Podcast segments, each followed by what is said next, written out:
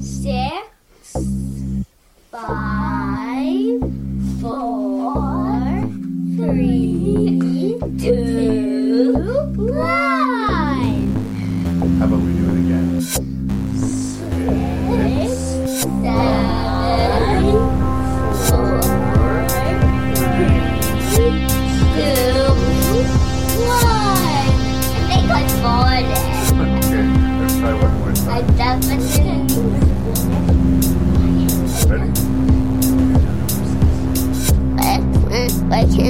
can move you. Making review. Making review. Say six, Six, five, five, four, three, two, one.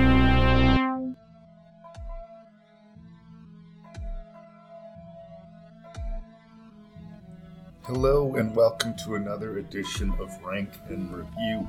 I, as always, am your host and random Canadian, Larry Parsons, and we're going to talk about sequels with current Rank and Review champion, Mr. Lee Beckmann. And this episode is sort of the start of a trilogy.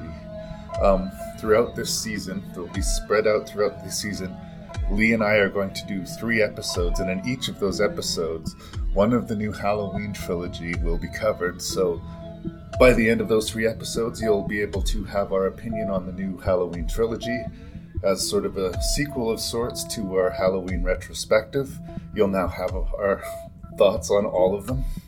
And I think in doing that, with those three episodes, we'll have completed a more solid trilogy than the makers of the new Halloween trilogy did themselves. Come fight me. But today we're just going to talk about Halloween 2018 and five other sequels that you may or may not have heard of. And again, uh, the selection of the movies here have quite the range in both topic, style, quality. So it should be an interesting rank. Beckmann knows what he's talking about. And uh, if you've been listening to the show, I think you got a feel of what you're in for. But my guess is you may have opinions as well, and if you do, you should send them to me at rankandreview at gmail.com. That's R A N K N R E V I E W at gmail.com. Let me know what you think of the show. Let me know how you would do your ranks. Let me know what ranks you'd like to hear. And, uh, you know, try, try and keep it somewhat friendly. We're allowed to disagree, but there's no reason to be a dick about it. And uh, you should go into the podcast as usual, understanding that there will be spoilers and there will be some coarse fucking language. Oh, pardon me. So uh, let's all let's all be adults about this. Thank you for listening to my podcast. Check out the website at rankandreview.ca. I drop every other Wednesday, and if that's too big a gap for you, fill your ears with the shelf shedding movie show hosted by my friend Mr. Jason Dubray. All right, enough of this. Let's talk sequels.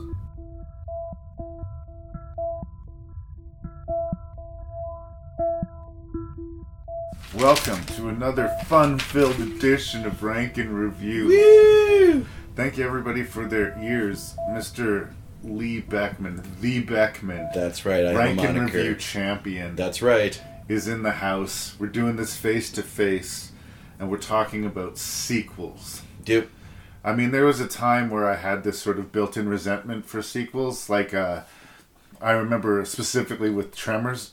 I love Tremors so much that I kind of didn't want sequels. Yep. I've made my peace with it. My boys are a big fan of Tremors, so Yep. I've like I've come around on them. But a lot of times, I feel like if you've made a really solid horror movie, the cooler thing, the more epic thing, is to just walk away from it and let it stand on its own. But Hollywood has a hard time doing that because it's all about the money. That's just not the world that we live in. Yeah. You have to expect that there's going to be a remake, a sequel, a prequel, a uh, what do they call it now? Legacy sequels. Reboot. Yeah. Yeah, reboots. Like Retcon. There's going to be some variation. If it made even a little bit of money once upon a time, just make your peace with the fact that they are going to fuck with your favorite piece of media. Unless your favorite piece of media bombed and never found a cult following, it will be fucked with. I, I remember there was this interview with John Carpenter. It was at obviously some sort of retrospective of, of one of his showings, and he was talking about you know, what is Hollywood looking for today? And he said familiar IPs. And this was about, I'd say, like late 2000s, maybe even to the, you know, 2010s. He looks old, eh? Yeah. Almost like a skeleton. Um, and I love you, John. Not that he, like, you know, I'm sure listens, but hey. He Uh, but he says, yeah, no, if you've got a familiar IP, which a lot of my filmography does, eventually it'll, you know, get to be, you know, coming around to remake it. And he just, and I just gleefully hold out my hand and they give I will take money. your money. Yeah. It's called show business. It's not show friends. It's, show, business. Yep. And I, I get that. I understand that. But, like, it's strange to me. Like, we're going to talk about Halloween 2018. Yep. It wouldn't seem that difficult, in theory, to make a masked slasher movie. Yeah. But if you make a masked slasher movie and it's called Friday the 13th or Halloween, Yep. you're going to make a shit ton of money. Definitely. If you just make another yeah. masked slasher movie, you're rolling the dice. right? Yeah, it's interesting what Hollywood monsters stay and which Hollywood monsters never quite hit. I kind of liked. Do you remember this like sort of uh, uh, almost straight to DVD uh, slasher series called The Collector? They made uh, one and two, and they were like literally days into shooting number three when the funding came out. Do you remember that? The I, I, I've seen them. Um, is Steve Guttenberg in one of them or something? I don't know. Maybe I don't know. Uh, I've heard them talked about, Yeah. and I've heard that they have good sequences in them, but uh, I've never gotten around to seeing It's a lot like it's it's ripping off Saw. Saw. Yeah, it's a wannabe Saw, and I Yeah. am not a fan of Saw. But so- I liked the idea of the serial killer, and it was basically the, the first two movies is sort of this, you know, basically this psychological war. The survivor of the first one is hunting the killer in the second one, um, and this killer, of course, has a whole warehouse of booby traps that he traps people. Blah blah blah blah blah. I was always disappointed that that monster movie villain movie villain never got the you know bigger do, if you will. Yeah, I mean, there are some that you know try to make their play to be a genre movie, like things Yeah. like Shocker or something like Yeah. this, that just didn't. Like they wanted that franchise, you could feel that that's Yeah. what the they Doctor playing for. Giggles. Exactly, and uh, sometimes it just doesn't play out for them. But if you do, it's not just a home run for that movie. You've got a bankable franchise, and usually you've got a guaranteed moneymaker for five or six movies, Yep. right? Hey man, they've how many puppet masters are there now? Like thirteen or fourteen. Crazy. But so if we can't do anything about sequels, sequels are going to happen anyway. They're inevitable. Yep. So is this the smart move if you really care about a particular franchise to quit while you're ahead, Mm-hmm. or just make your peace with like there'll be peaks, there'll be valleys, but it'll always be there. I think at some point you have to accept with certain franchises, and you should be happy that they're making yet another one in your favorite franchise. Obviously, you're running the dice. You know they might make Resurrection, Yeah. but um, you know you should be happy that even if it's a straight to DVD, like you know Leprechaun in the Hood, um, or Leprechaun Four in space. But when I was growing up discovering movies, there were a few things that sort of felt like immortal guarantees in Yeah. movies. Like you felt like James Bond was immortal. Maybe like the character of Sherlock Holmes was Yeah. immortal. We'll always have those types of movies. Yeah. But it never occurred to me that Jason Voorhees would be immortal. Yep. But he will outlive us, brother. Yeah. Believe. Yeah. Believe. Yeah. Um, I think he'll actually outlast Freddy Krueger. yeah. Um, but Freddy Krueger's another fine example of like Yeah. Uh, there will be some permutation of it. When you and I did our Halloween retrospective, at Yeah. the end of it, we weren't kidding ourselves or anyone else. We Yeah. knew there was going to be more Halloween to be found. It was inevitable. Yep. But I guess, like, um, what's your relationship? Do you get to the point where you just try to get excited about sequels, or do you just look at them as inevitable things? It depends on the franchise. I get all excited when there's a new Predator movie, and I should be excited when there is- a new Alien movie, and I'm just not excited when there's a, when there's a new Terminator movie. So it does depend on the franchise. Um, Once upon a time, a new Star Wars movie would be super exciting to me. yeah, But I think that time has passed. I think Disney's realized they've oversaturated the market. They're pulling back even on their Marvel TV series right. um, and some of their release dates, um, but they still make stupid amounts of money. Why make a movie when you can make a cinematic universe? Yeah. But um, yeah, no, you can't oversaturate the market. That's why I think there's going to be a nice pause with the Halloween franchise, and for finally getting a new Friday the Thirteenth, uh, well, TV series and a movie apparently, but you know we're apparently years off away even from that. But the rights, the the battle is over. Yeah. Well, on some level, you and I will, always be game for another Friday the Thirteenth movie. But again, my my mission statement for this episode is like, well, what I'm going to talk about with some of these uh, movies and how I'm going to justify my ranks of some of these movies is like, if you had to make a sequel, which apparently you did, Mm-hmm. does this honor the original? Does it justify its own existence? Like, and is it completely dependent on that? Does it stand on its own two feet? Right? Alrighty, I can I, I can see where you're going. I can see where you're going. Yeah. Um, I don't know. Sequ- sequels are a tricky beast. Sometimes um, they can even outdo the original. Um, I would have to, you know, well, the thing, you know, John Carpenter's thing is not really a sequel; it's a remake. remake, But um, there are sequels that are, I do say, better than the first. No, absolutely. You can argue Empire of Strikes Back is better than Star Wars. My buddy Scott and I reviewed Saw Two, which is the of the Saw movies, the Yeah. one that I find fairly watchable. Okay. Uh, and I, I think it's twice the movie that Saw is. Yeah. I think Saw might be one of the most overrated horror movies of like recent memory. Not, it's not even that it's bad. It's just it was, it was looked at as such an exciting game changer of a movie, and it was just another Seven Want to Be, as far as I'm mm-hmm. concerned. Serial killer like- thriller. there was so many of them coming out at that time, like the Bone Collector and all of these things, and like this was just another one. I don't. I I'm genuinely to this day mystified.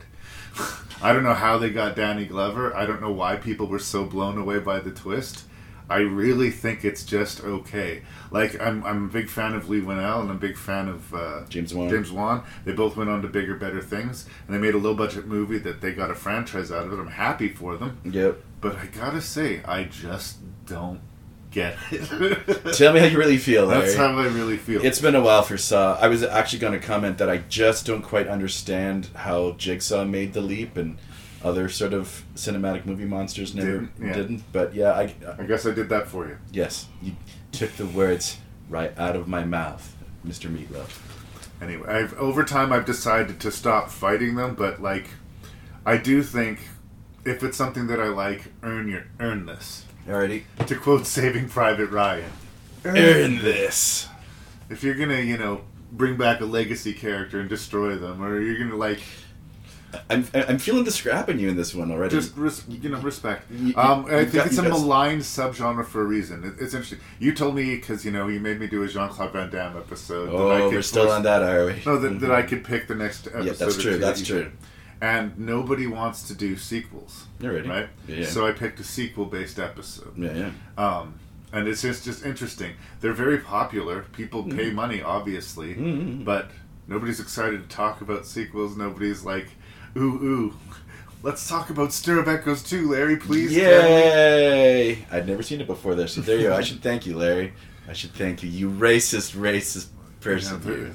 It's important that we have movies to teach us that racism is bad. Yeah. Um, is there anything you wanted to say? That was my starting point for this episode. No, I think you've covered it pretty well. I don't want to like monopolize too much uh, of the time, and this is just merely the introduction.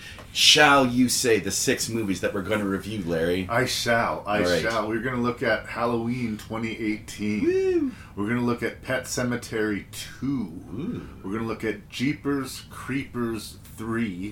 We're going to look at Zombie 3. Mm. The aforementioned Stir of Echoes 2, The Homecoming. Yep. And we're going to finish it with the uh, Jurassic somewhat World. controversial Jurassic World sequel, Fallen Kingdom. Alrighty. I think a lot of people hated Fallen Kingdom until Dominion came out. but uh, to be continued. Yep. Thanks for being here, Brad. Thanks for having me, man.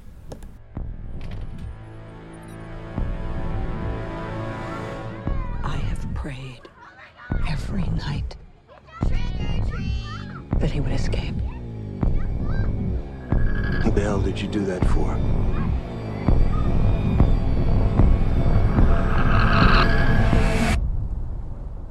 so I can kill him. The bus crashed. Michael Myers escaped. He'll return to Haddonfield, his home. I need to protect my family. You have no security system, Karen. Mom, you need help. Evil is real.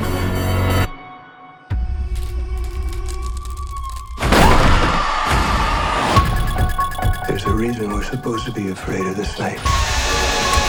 I've been preparing for this for a long time. It is not safe to be on the street tonight. Go home! Get out of here! Get inside!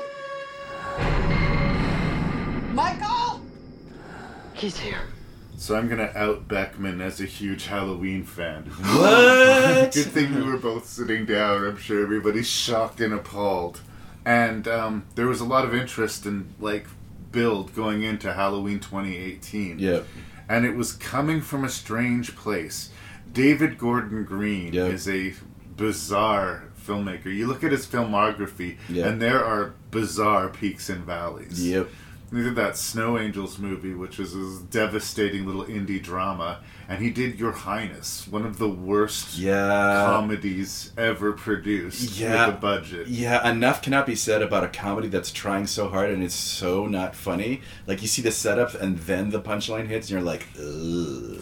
He did that uh, sort of movie that started the let's reinvest in uh, Nick Cage, Joe, Yep. that did quite well. I've never actually seen that particular movie, but I know it's got a good Did a film called. George Washington. I think it's Nick Nolte, and and then he did Pineapple Express, which I like, but you're not a much Uh, a fan of. I, I like I don't love. A lot Yeah. of people love that movie, and a lot of people told me that I was supposed to love that movie. I think Yeah. it just sort of somehow poisoned it. I don't know why, but I like it. I don't Yeah. love it. Sorry, but uh, there it is. There you go.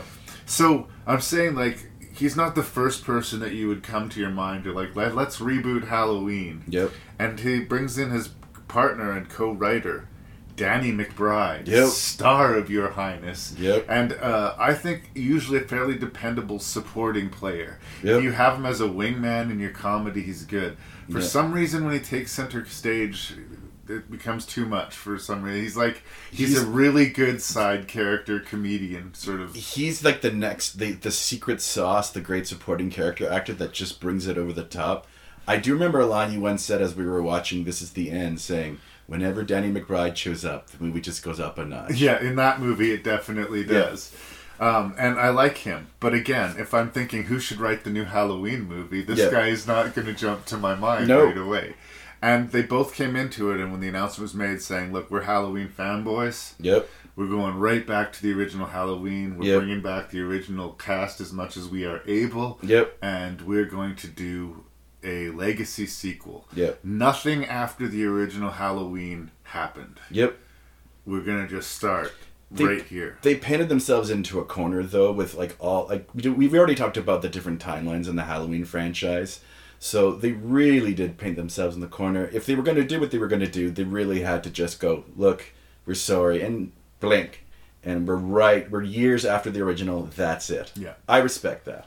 Of all the sequels that do exist in between this one and the original, Mm-hmm. I think it comes closest to resembling H2O in that it's Yep. like Jamie Lee Curtis is back. She's been dealing with her trauma, and it's all built around another confrontation between these two horror kingpins. Yep.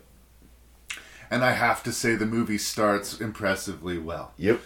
We got a couple of podcasters, Yep. true crime podcasters, riding the wave of the true crime thing. And if this was a true story in the world, there would be a million podcasts about it. Yep. But they have the original mask, and they're Yep. going to go walk up to the actual Michael Myers and taunt him with this mask. And there's a cool scene where you see like everybody in the facility freaking out about it, except for Michael Myers. Yeah. And you know, Well, like, he turns his head. yeah, but we were like, oh, we really might got something interesting here Yep.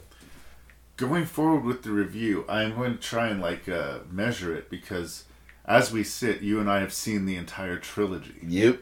What was And- the line you had? I think that, I think that when this movie first came out, we would watch it with different eyes than we have Yeah. knowing where we're gonna wash up. yep. And I'm upon revisiting it, I still really like the movie. I think it's very solid entry in the Halloween franchise. Yep. But because of my admitted disappointment with the direction that the, the this trilogy, quote unquote, went, Yep. um, I felt like all of a sudden it had more weight and baggage to it than I remember. It felt slower paced Okay. than I remembered. And I, I was seeing or perhaps looking for more wrong with it. and Alrighty. that could be, you know, again, just my judgment being clouded because we're only a few months away from Yeah. Halloween, en- or past Halloween ends. Yeah. I think the big compliment, but back kind of maybe backstage insult that I'll give this movie is that Yeah. it's so good that they really didn't accomplish much beyond it with two more movies. Okay. I mean, Halloween Kills has its highlight reel, absolutely. And say what you will about Halloween Ends, it was a big fucking swing. Yep. But this movie stands alone better than it stands like through three movies, the three movies together. Okay. And you and I are setting out on this adventure. There's going to be uh, in this season of Rank and Review, we're going to do three episodes, and each episode is going to contain one of the new Halloween movies in it. Yep. And the viewers will, by listening to these three-part episode, get our full taste of that trilogy. Yep. By that measure, we will be a more effective trilogy than the Halloween trilogy that we're talking about here is. Okay. Bold words. So, as a trilogy, I don't like it. As Okay. this entry of the movie standing alone, Yep. I like it quite a bit. Yep. But it is funny how, you know, on an episode about sequels, the subsequent sequels to this were disappointing enough to hurt my enjoyment of this one. Ah. That's where I'm starting. I, see, that's oh, I almost think that's a little unfair because you know, I, let's take it as a standalone film. Although it does have the baggage of some of the stank of the you know the next two movies. I get it, yeah. but I want to take us back to like 2018. Me walking out of the theater. I love the fact that it resonates what was going on. I think socially, politically at the time. Um, I call this one of the first trauma porn Me Too horror films, where it respected um, trauma uh, for, well, clearly the the Jamie Lee Curtis. Laurie Strode character. Uh, she knows this character like an old jacket, inside and out, almost like Anthony Perkins and Norman Bates. No one else can play Laurie Strode. Her life has been defined by Yeah. that Halloween night Yeah, in 74 or whatever it was supposed to be. seventy six. Anyway, uh, the original Halloween, she's never gotten over that. it. Like she's got her own daughter and Yeah. a granddaughter now, and the relationship is strained because she lives by herself on this acreage, preparing her for the next tragedy to happen. Yeah. To the degree that she doesn't live a very happy or successful life. Yeah, So um, she's been waiting for this confrontation to happen, and finally, this year, this Halloween 2018, she's gonna get what I guess on some level she's been wanting her entire life. Yep. Rumor has it that originally, and I do think, and we- and we've talked about this, is that um, it's actually uh, Jamie Lee Curtis, Laurie Strode, who uh, sort of sabotages the bus. Or causes the accident. Yeah, it's never quite revealed that way, and I really wish it should have. But you know, once again, we'll talk about the trilogy and the. we can only review the movie we have, That's not true. the one we wanted. Yeah, but I always thought that was a very bold and interesting choice. However, There's a lot more setup to the movie. Like we have the the strong opening and these podcasters who use the same recording, by the way, machine that I use. yeah, they uh, in, infringed first on Michael himself, but Yeah. then they tracked down Laurie Strode. Yeah. And it's kind of a clever, if maybe a little bit ob- obvious way to sort of catch everybody up with where the characters are. Yeah. And they're believably shallow, but still real enough people that we don't necessarily want something yeah, terrible we to feel them. bad like for their demise. And they have two very brutal deaths. Michael gets his mask back, and Yep. uh, it's it's ugly, and it sets the tone for the movie right away. It's like Michael's back. Yep. It's scary. Yep. Do not fuck with him. Yep. It's Halloween. Yep. Like this is on. Yep. Yeah, no, I really do actually like what they do with Michael in this film series, uh, or at least in this. Yeah, we'll stay with this film. That sequence, even though we saw in the trailer in the bathroom and the dropping of the teeth, like Yeah. that's really sinister and a good idea. I love. He's got a thing of like ripping off jaws, that like the human jaws that I just, you know, I admire. Um, no There's kid- subtlety to the film too. Yeah. Like as she walks into the room in the bath to go to the bathroom, if you look in the background, you can Yeah. see Michael bludgeoning the mechanic to death. You don't Yeah. see the whole action of it, but that's what's happening. Yeah. That's where he's got teeth. You even see him when they pull up to the gas station. He's like actually walking in the background. Yeah. Um, that's the original actor, uh, Nick Castle. But they have these sort of carefully composed shots that Yeah. if you, you look for it, it'll be there. Yeah. It's a very well directed, well shot slasher movie. Um, I will say this: um, it misses Dean Cundey, and I know he's still working.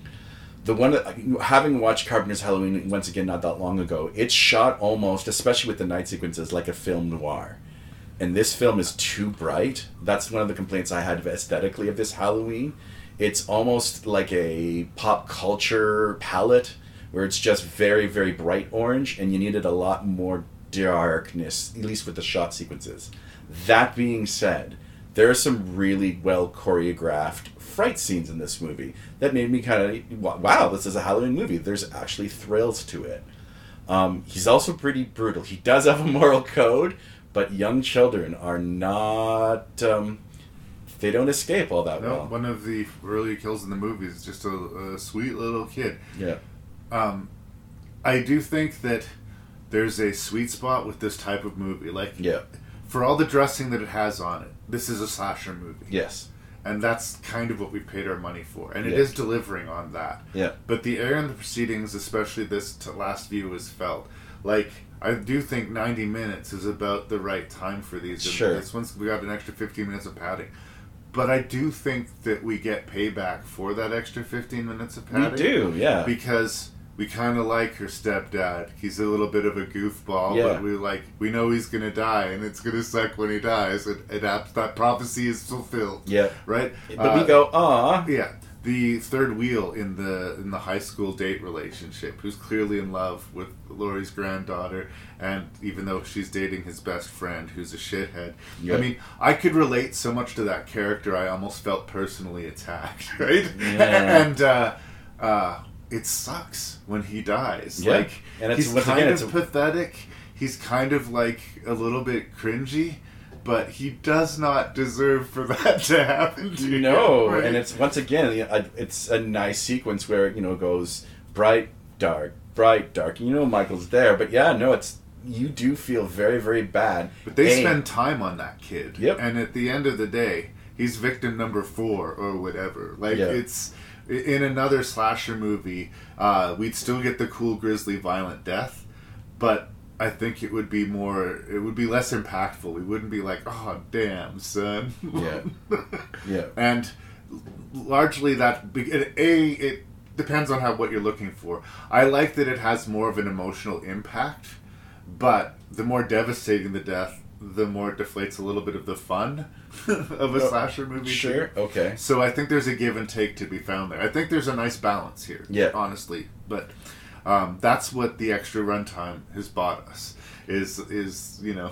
We actually care a little bit about these people before they die, which makes it sting a little more. Yeah, no. Well, I love actually how the drama is portrayed in this movie. Um, we've already talked about how Laurie Strode, like her trauma, is very respectively shown. I love the scene at the restaurant where she comes, you know, late and obviously a little tipsy Drunk, yeah. with Judy Greer, and then the daughter. I think is her name. Uh, the actor's name is Andi Matichak. Andy Magic. I really like her. Um, yeah, I liked all, but also I want to do a giant shout out to like Will Patton, who As I'm, always. who I'm going to give the one of the Cole Hauser Jerry Award winning Rank and Review uh, uh, award to. Just a, a, a grade supporting player. Yeah, yeah. I can't remember what he is, like what the character is in the original Halloween, but apparently he's a legacy character. Officer Hawkins is his name. We learn more about him in the next movie. Yeah, but he's. I find him quite good, both in this and obviously in the other series, which we're not going to talk, or in the other movies, which we're not going to talk about. But he's one of those character actors that, even if the movie's terrible, he's utterly watchable and can be quite good. Yeah. You remember the Punisher, Larry? That Of time course. He's You've talked about yeah. hi- him and that performance on this podcast. He's really You are good. obviously on board. Yeah, no, uh, I'm trying to think. There was this awful movie called Fled.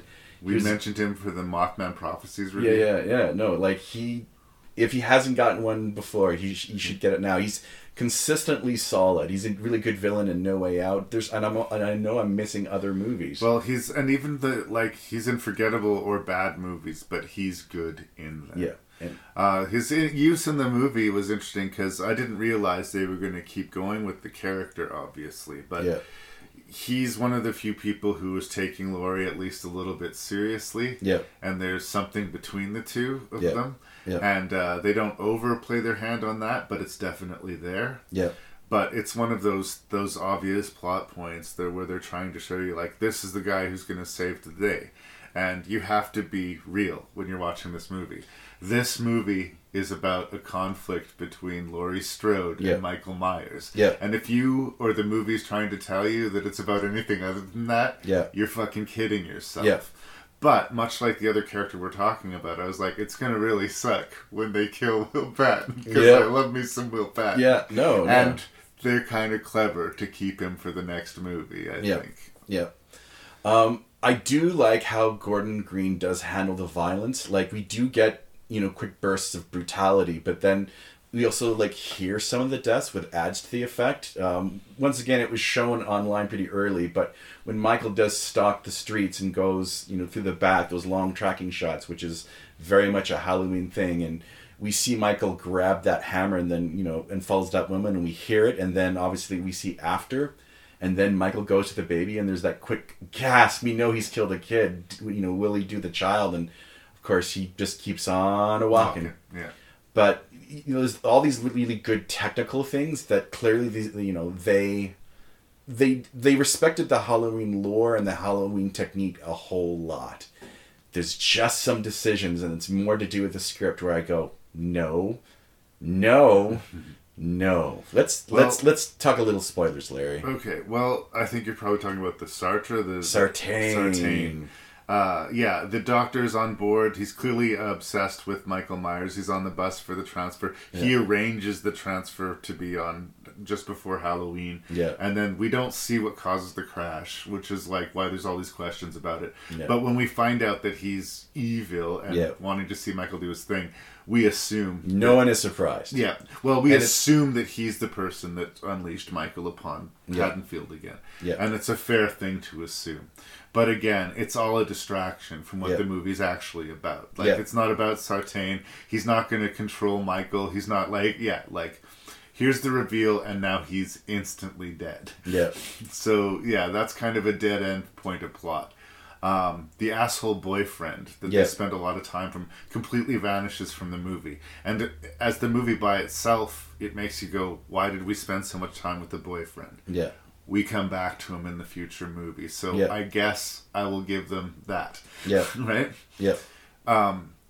I think the overarching relationship between Judy Greer and Jamie Lee Curtis is interesting. And Yeah. she was raised by this shock And she's quite good in the movie. This one. They're yeah. both good in it, but she's trying to tell herself that she's not this hard ass that her, her mother is, that she's actually sweet and soft. And Jamie Lee Curtis is trying to project that she's a hard ass and she's got no love in her. And by the end of the movie, they've almost switched places. Yeah. I really love it when Judy Greer says, Gotcha. Yeah. Before she pulls the trigger on Michael because it would seem to be completely out of character. Yeah. But we believe it 1000%. Yeah. Then he fucking shoots him in the face, right? Yeah. So- No, yeah. you- You're like, yeah. yeah. So I I like that exchange of like character attributes. On Yeah. some level, they are the same person. They're just Yeah. at different poles, and they Yeah. just both completely flip. Yeah. I think that's done fairly well, Yeah.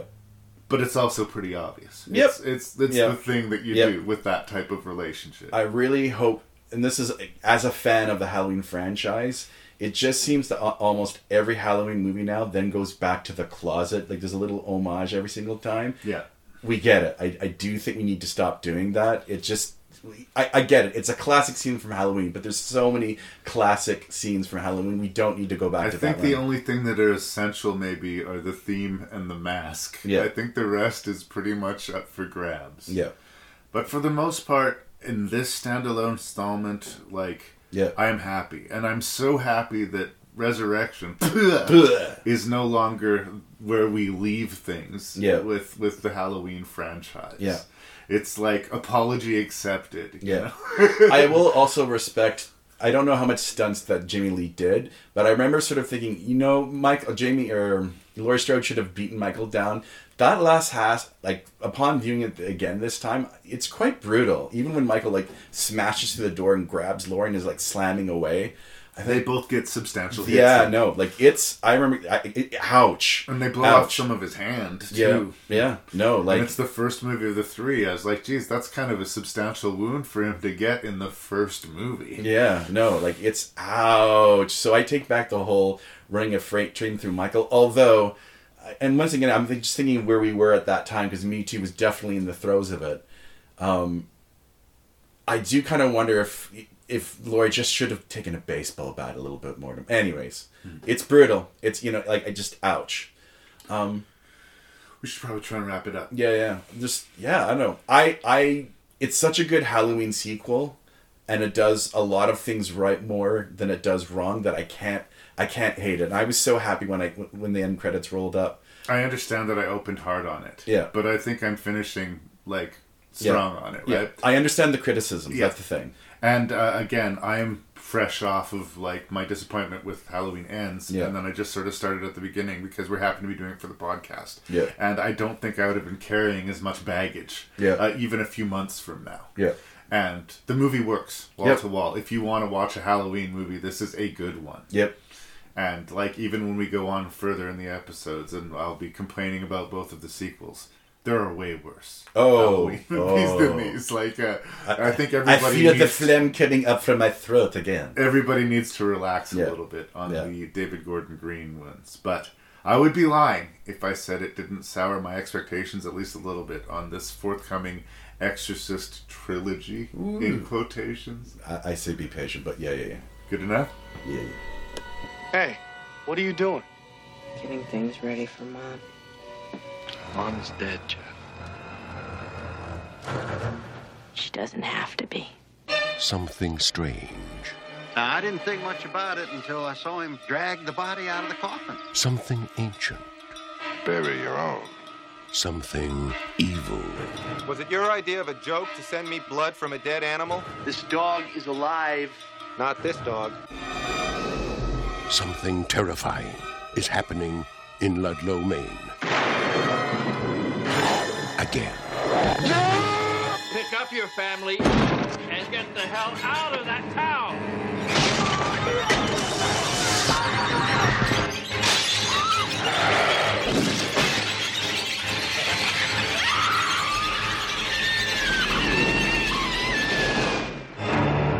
Pet Sematary 2.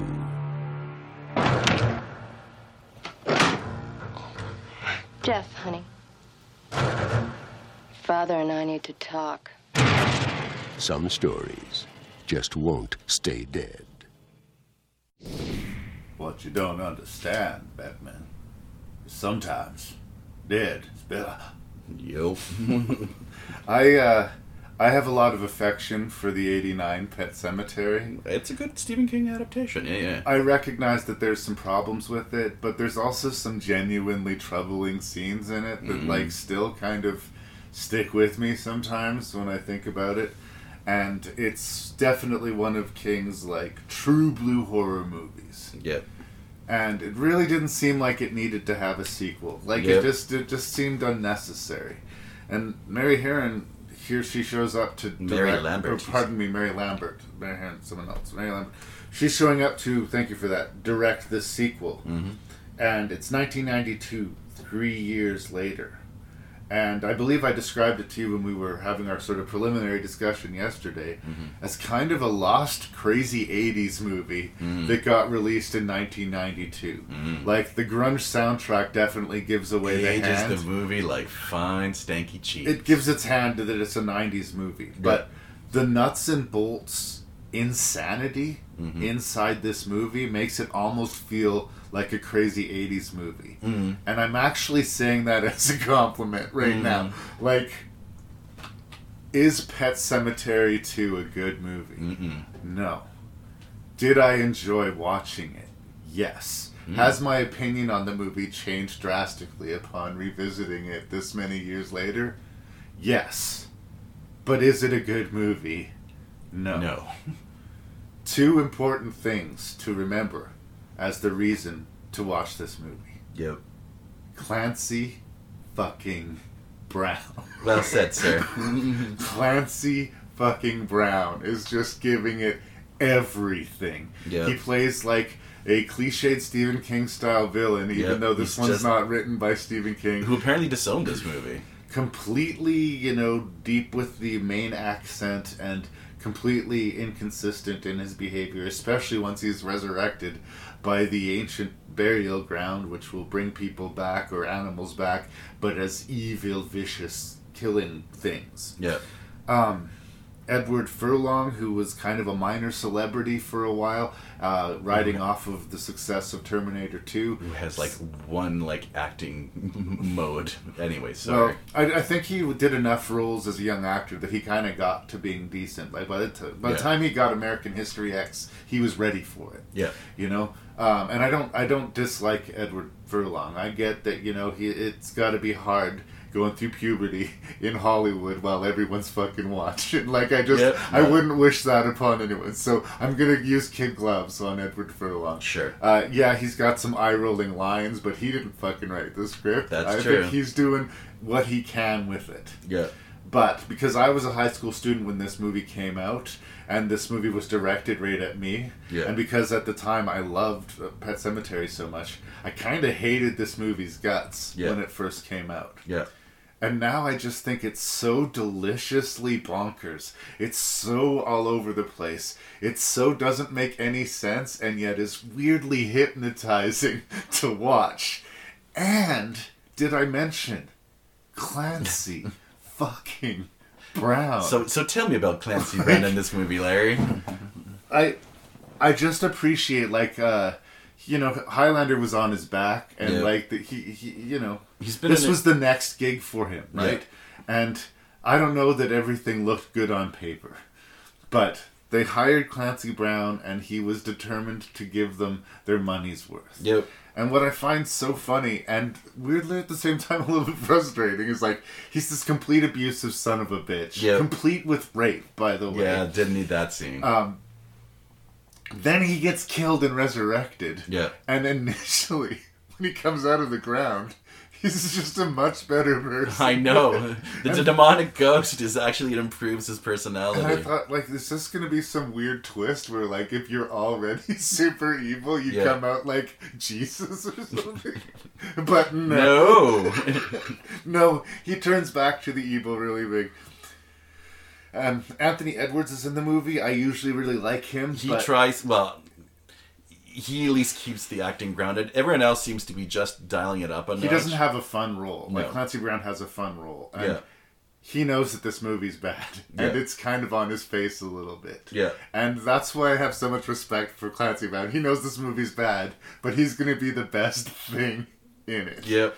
Um. So, it leaves me in a weird place when I say like, where am I going to stand on this movie? Yeah. Because I seriously don't think it's a good movie No.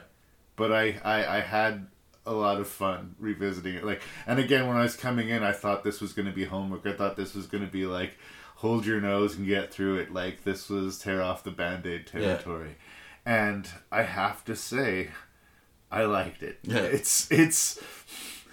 I liked the badness in it. I liked the spec- specificity Yeah. of the grunge and the aesthetic and the fashion that was so uh, of our high school time. You Yeah. know, and on top of it, you have bizarre dream sequences, a Yeah. strange color palette, a tone all over the place.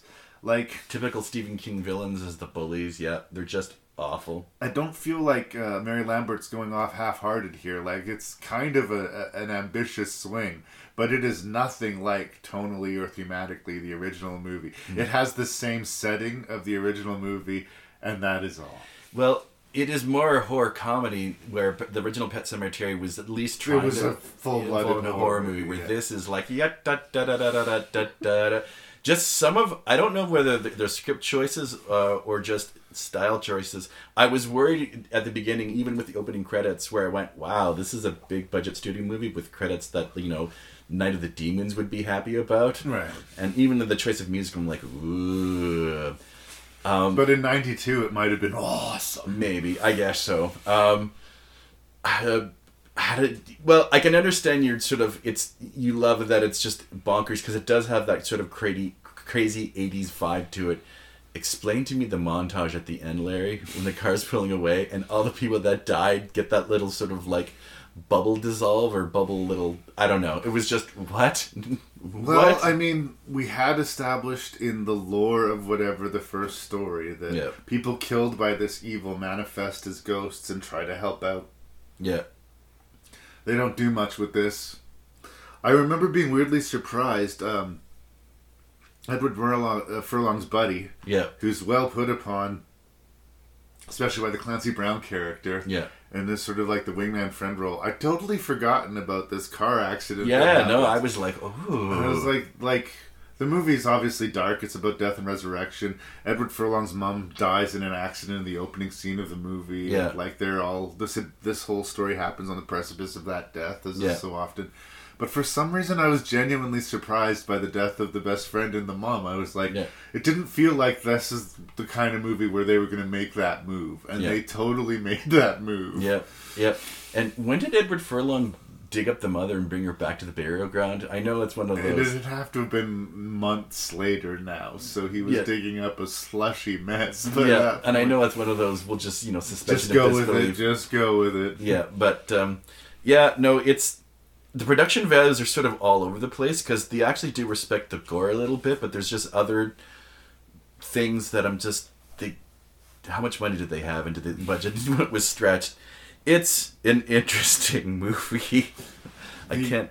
The original Pet Sematary, the people who didn't like it, hit on Dale Midkiff and uh, the Star Trek actress, Yeah. uh, Denise Crosby, I want to Yeah. say, uh, as being a little bit flat, especially considering they're like a married couple dealing with a devastating Yeah. loss. Yeah. And I honestly think that Midkiff, anyway, is first trying to play shock and then trying to play madness. Mm-hmm. But, you know, they all get wiped off the screen by Jud, right? Like, because he's the only one giving a big performance. Mm-hmm. And I feel like maybe Mary Lambert overcorrected for that in this movie and told everyone, go as big as you want, go as Mm. Big as hell, you know? This is a horror movie. We have no need of anyone's subtlety in this Yeah. movie. And it worked for Clancy Brown's character because his character was so crazy and over the top. Yeah. But it kind of made some of the other background characters creak a little more than I want them to. Um, what's your thought on cat jump scares, Larry? Well, I don't like random stare, false scares that don't push forward story. And I get especially mad if it's a cat. And if there's three of them Yeah. in one movie, which I believe there is three. Yep. That's too many. Yeah, That's too many. Um, again, I, I don't mind jump scares, but I Yeah. don't like false scares. Yeah. I don't like, hey everybody, how's it going? You Yeah. know, like, yeah, oh, where'd that character come from? No. Earn your scare. Yeah. You know, a pigeon flapping its wings out of the darkness is the laziest thing in the world. Yep. Except, of course, a fucking cat. Yep, yep. Um, you, it's one of those movies where you can see the jump scare coming. You can almost count like one, two, And- Yeah, Yeah. yeah. And there's a lot of those which just you, you know you can roll your eyes to. This movie is it's got a little crazy to us, crazy to it, crazy to it though that I do respect because it's all about Clancy Fucking. Brown. Yeah. Another thing I like about this one on an aesthetic level that's mm-hmm. going to carry over to our next episode, actually, Yep. is that it's kind of a Halloween movie. Yep. Most of the movie is set on Halloween. Well, the first, I don't know, 45 minutes or hour of the movie is set on Halloween. I guess presumably the next night will be Yep. November 1st, but uh, you got the dead leaves on the dirty ground, you Yep. got the Halloween costumes, and you got the pumpkins, and that sort of This fall almost felt like vibe. it was shot in Canada too. Yeah, I wouldn't Like, be almo- surprised if it was. almost BC. But it has that BC fall vibe, Yeah. and I like that as Yeah. a setting for horror movies. It's like it really adds to the mise en scène. Yeah, yeah, yeah. this movie doesn't deserve such fancy language, but yes. But talk dirty to me, Larry. Um, and there is an off the charts bonkers sequence with uh, Anthony Edwards having this dream sex sequence. Yes, I remember this The now. woman's head turns into their husky dog who had been resurrected, growling at him, and then he wakes up. He also seems to be dealing much better with the death of his wife than his son. So much so that I wondered is there going to be a revelation later on, like they weren't doing well, or he. Well, was, they were on the outs, remember? Yeah. Yeah. But uh, yeah, usually I just think Anthony Edwards was was doing the best he could out of a bad situation, but he couldn't Clancy Brown his way out of that role No. particularly. That should be a verb now. yes. Um, he Clancy Browned it. Yeah, I mean, I feel like these these it's such a small thing. It's got a Halloween vibe, and it reminds me of my high school years. That's not a reason to recommend a movie, and yet, so you're telling me you liked it, Larry? again, I liked watching this bad movie, but I think it might be specific. Don't feel me. no shame, Larry. Don't feel no shame. It could be specific to me, and like I say, this is one of these ones that I revisited, and I was surprised. like, I had a good time with Pet Sematary too. Who knew? And again, Stephen King, who I love, had nothing to do with this. Yeah. They just took the lore and the setting and made this ridiculous MTV thing. If I can defend Frankenfish, you can defend Pet Sematary too. Well, there I stand. Is Yeah. there anything else you No. want to say about PS2? It's a thing. When it comes, it'll kill anyone that's still here.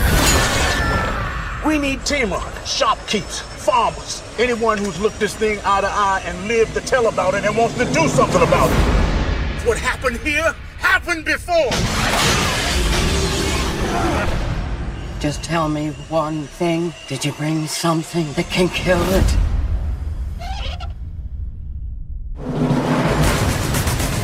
What if the secret to what this thing is is the secret of how to kill it?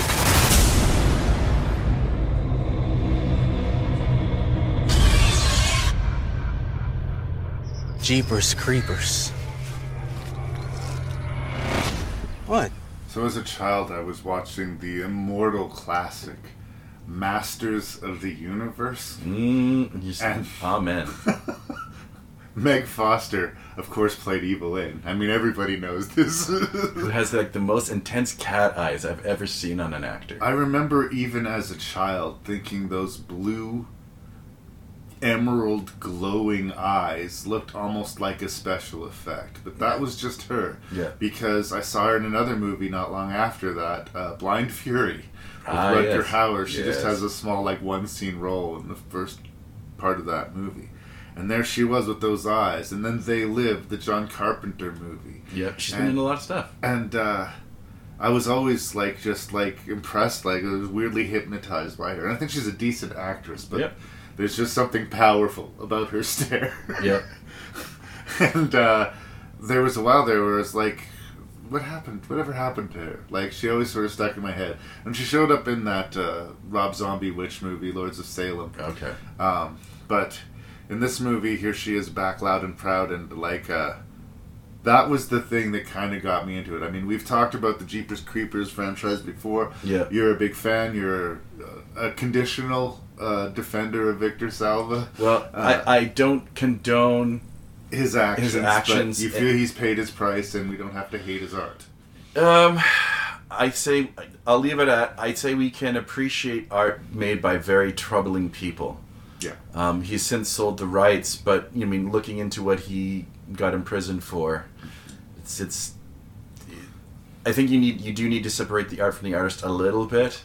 Well, I'm gonna resolve to just do that for this movie. Sure. I just want to review this monster movie called Jeepers Creepers Three. Yeah. I don't care. Like I've said before, it takes a village to make a movie. Yeah. And there was more than a few fucking assholes in that village. Yeah. Somebody on the crew was a rapist. Somebody on the crew was beating his kids. Somebody on Yeah. the crew was Yeah. terrible. Yeah. Um, it- you know, if if all of a sudden we're not allowed to like things for that reason, there was an actual legitimate murderer on set of The Exorcist. Are we not allowed to like The Exorcist? I don't know. Yeah.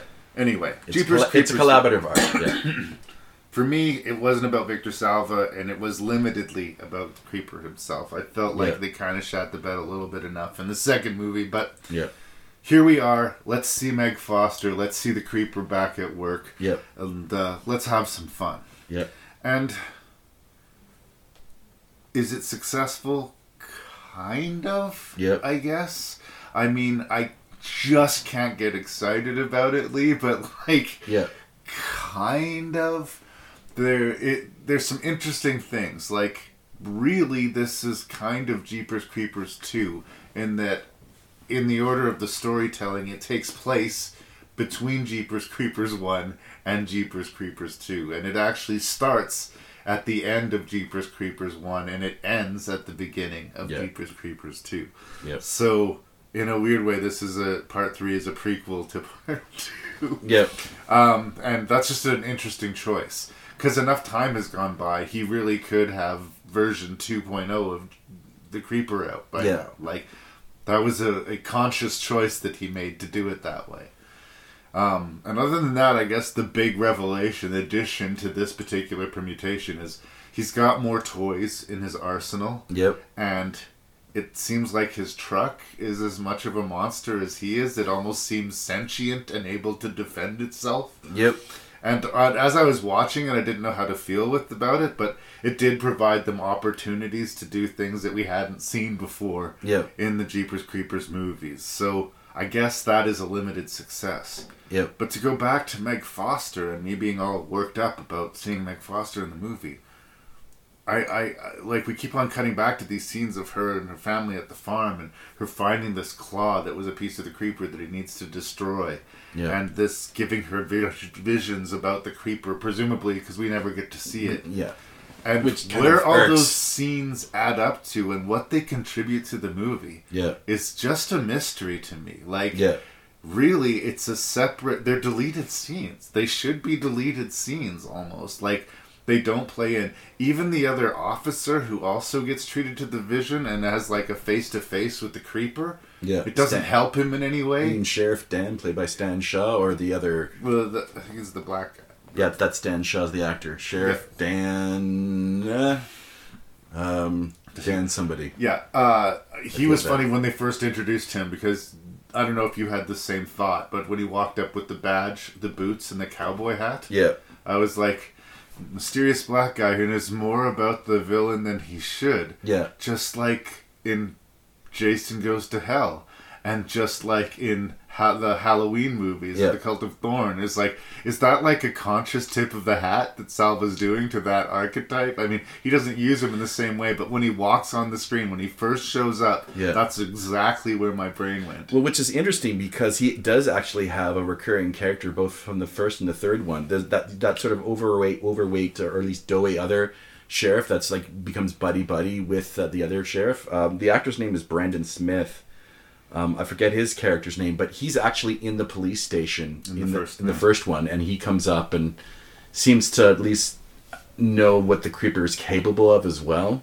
So I did sort of like this, uh, or I appreciate that fact watching Jeepers Creepers 3 again, I really appreciate that the Creeper is a really interesting movie cinematic horror villain. I I'm, I am sort of sad that it's not bigger than it actually is because the whole idea that it's eating certain body parts and you know it re, it's almost like a plant that way that I, I sort of admire.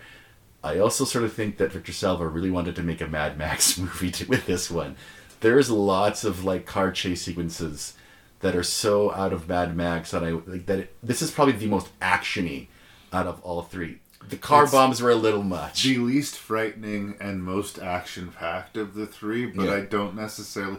There was always a percentage of that. In the first Jeepers Creepers, when he like flies and lands on the roof of the police car, and Yeah. like sort like it's dark and it's bloody and it's violent, but it's not exactly scary. Yeah. It's closer to the Terminator wiping out the uh, police precinct in Yeah. the original Terminator than it is Yeah. to like uh, biting your nails. You got to eat your hand while this whole sequence is playing out. It's probably also the most comedic because there's I giggled when you know the creeper comes back up and still riding on the truck, or it's riding away on the truck and he's on the roof and then it sort of comes back.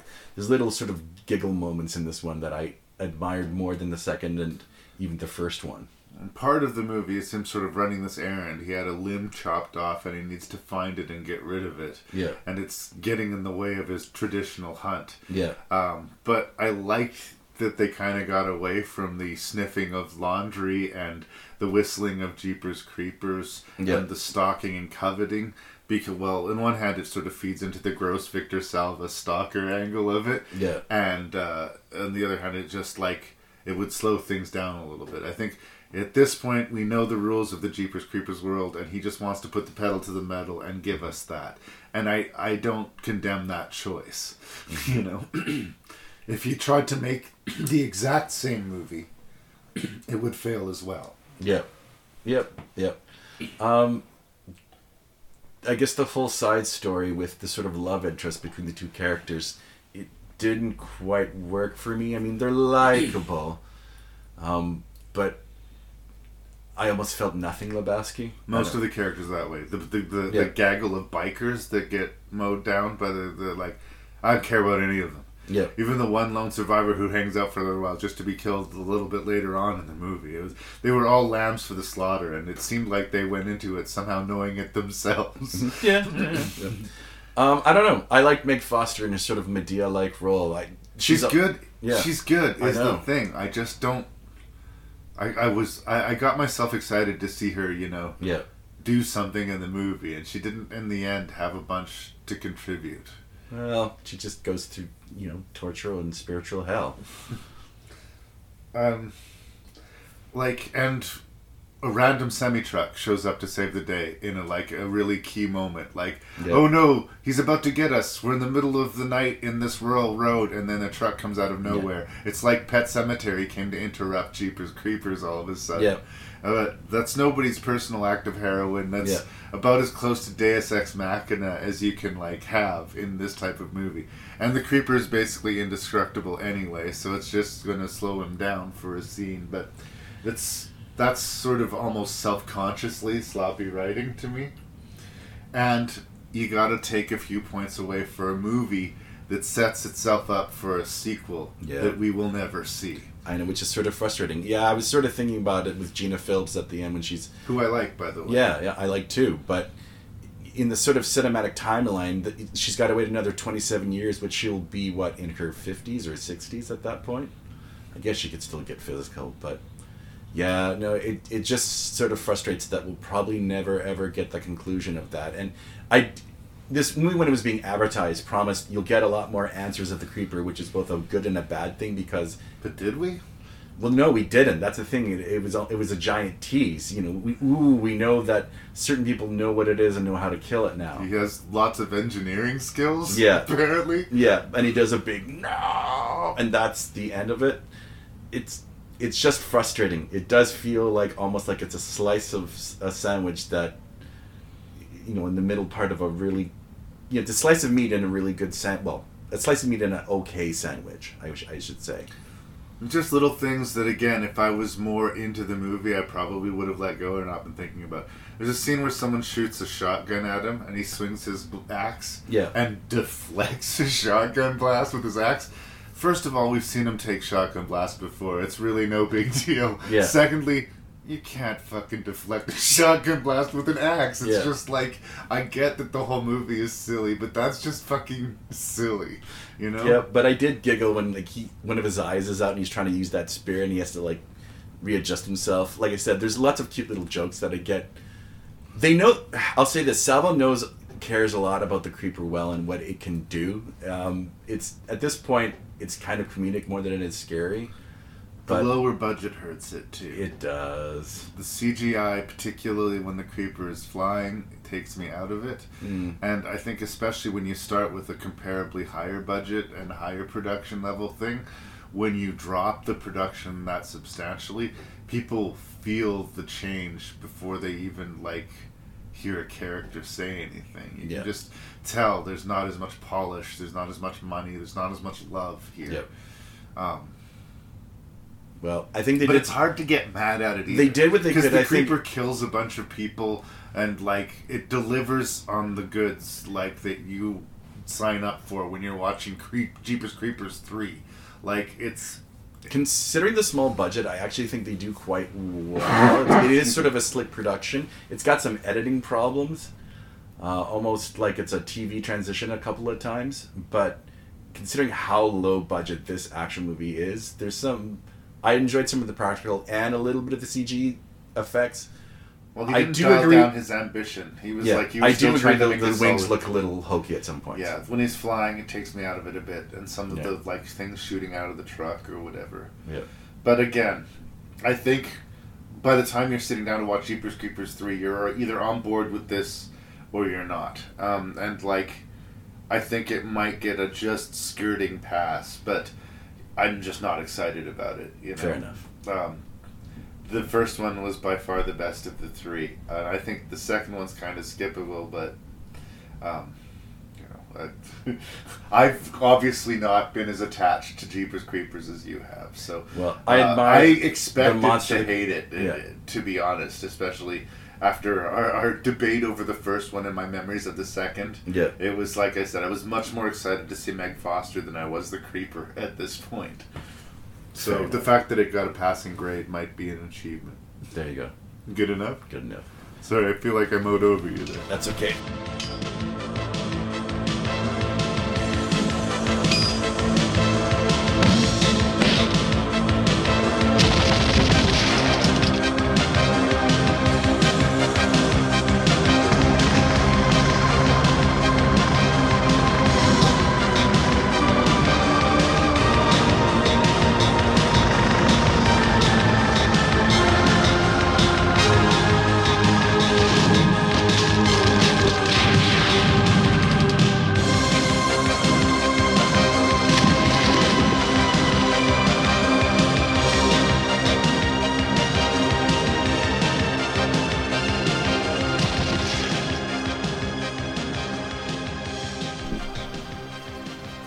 So I did this two-part episode with my buddy Scott Lehman, friend of the show, friend of mine.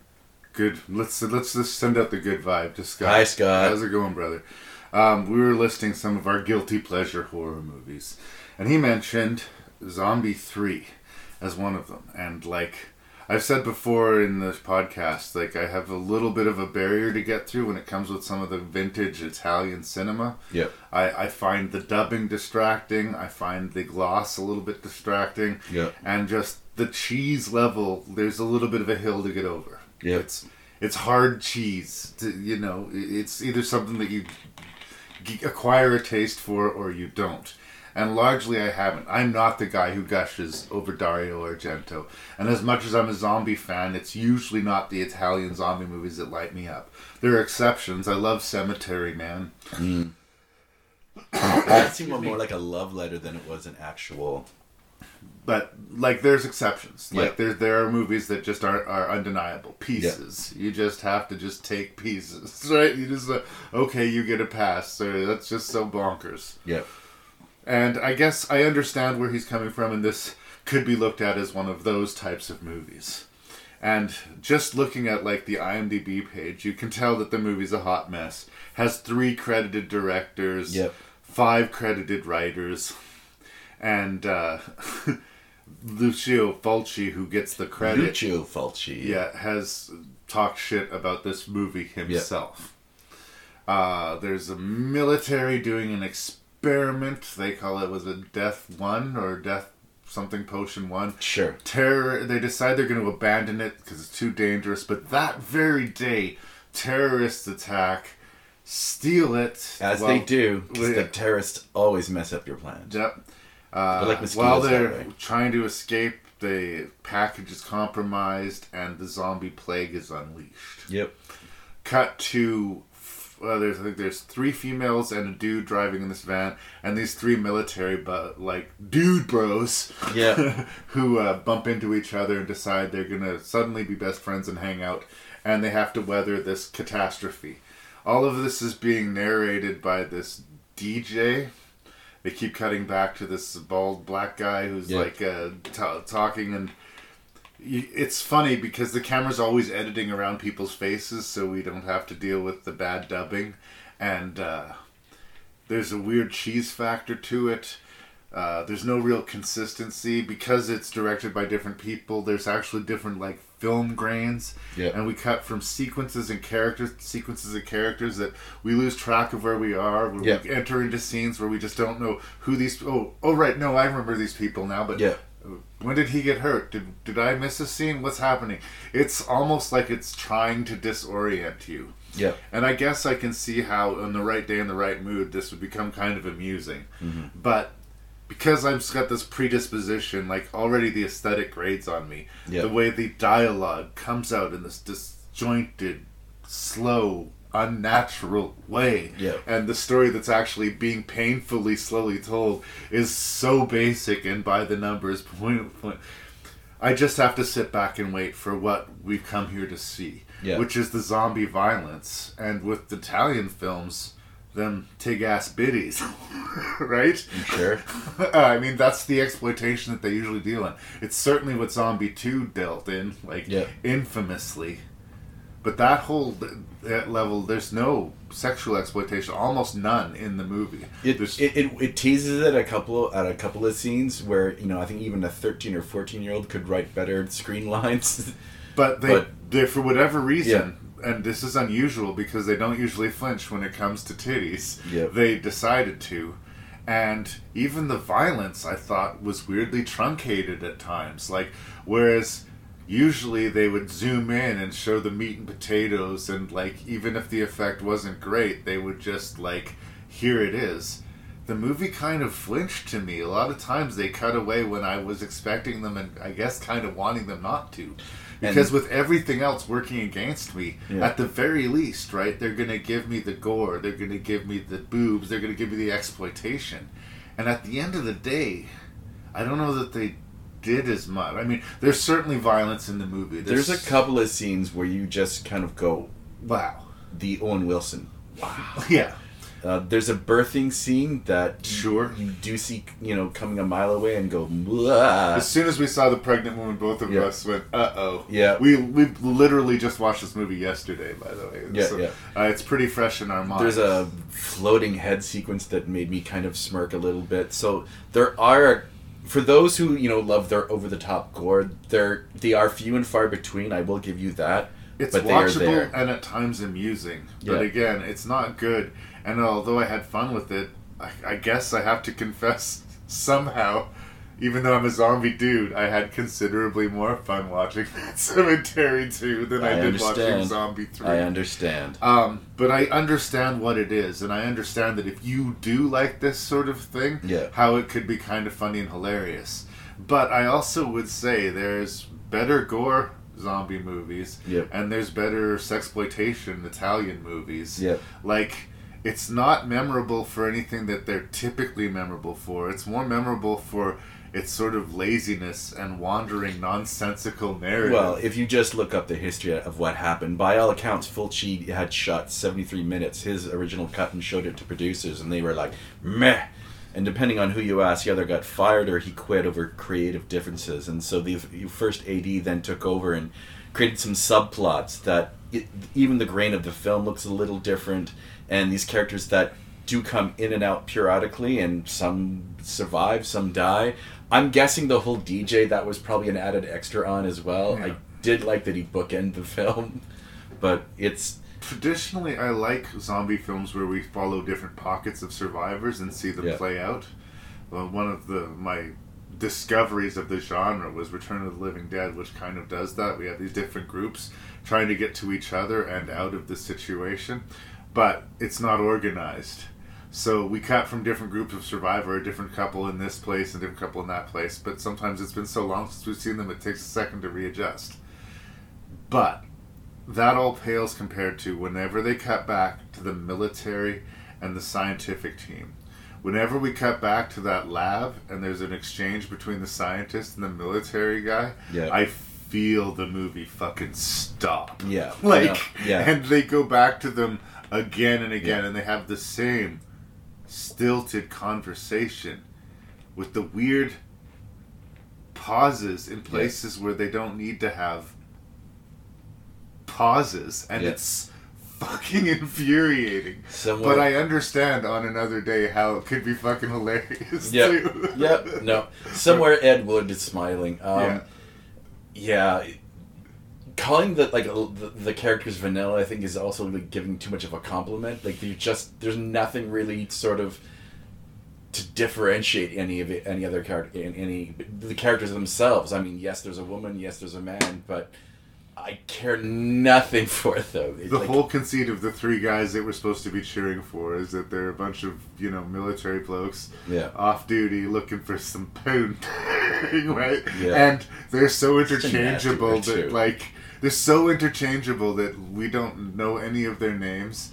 When one of them gets killed off, we're like, oh, two to go. And at the very end, when another one of them gets killed off, we're supposed to be devastated. We're supposed to be like, no. And I'm honestly like, well, I guess that guy is dead because I wasn't invested enough to know any of their names. Yeah. He somehow survived being mauled by eight zombies at once, only to be gunned down by the military. Yeah. And, you know, maybe the movie, some lost in translation, was saying something about the military or the power structure or the response to an emergency, but none of that comes across. Right? Yeah. But the absurd be- beats I see sort of walking the line. On some days they would be terrible, on other days they're hilarious. There's a few times where a zombie just sort of drops out of the ceiling. Yep. Like, for no reason. Now, zombie attack! Yep. Oh, or like the jump scare that makes no sense. He just walked through that room very slowly in the classic format. Yep. Calling out, calling out, calling out, and then they just do a reverse shot. Suddenly they go to her front and there's someone standing behind her. They just teleported there and that's your jump scare, right? Yeah. So like I I get what Scott's talking about. I just I, I'm not a. It wouldn't have been on my list. Yep. No, I understand, and I, I agree with you. Um, we saw it. I mean, 24 hours ago, and already it's fading from my memory. Like Yeah. it's just. Well, I had seen it before. You got me actually a bunch of these Italian movies sometime for my birthday or something like uh, three or four zombies movies. We picked them up at Tramps or something downtown. It was years ago, and I watched them all like in a day. I just like spent my afternoon watching them, and I think that that kind of made them sludge in my brain. Sure. I was trying to recall, like when Scott brought it up on the podcast. Like, I've seen that movie, but I'm having trouble even conjuring an image from it. And watching it again, I now understand Yeah. why. Yeah. Yeah.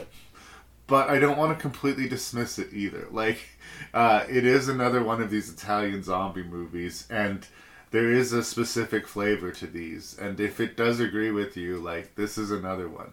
But yeah, it's so much worse than Zombie or Zombie Two, as it were. At least in that one, you get you know the sexploitation and the zombie fighting the shark and the sliver in the Yeah, eye. no, and like Zombie- there's these big Zombie 2 is- centerpiece moments to It it. is a classic horror movie. Yeah. Yeah, and this one doesn't have those. You know, it's It's just not even meh. yeah, it's just here it is. Yep. It's an Italian zombie movie, and it don't make a lick of sense. Yep.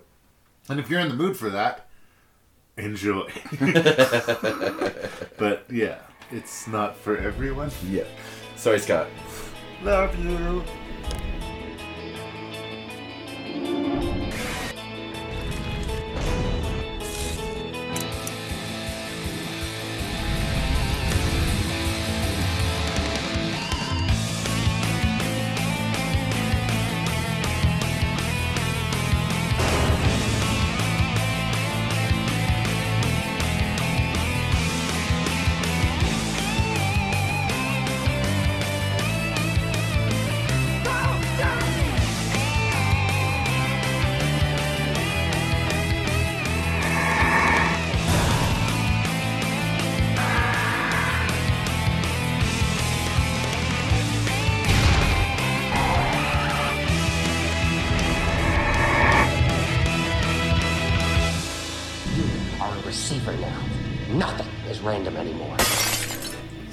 I'm going to preface this with, what's your feelings on Rob Lowe?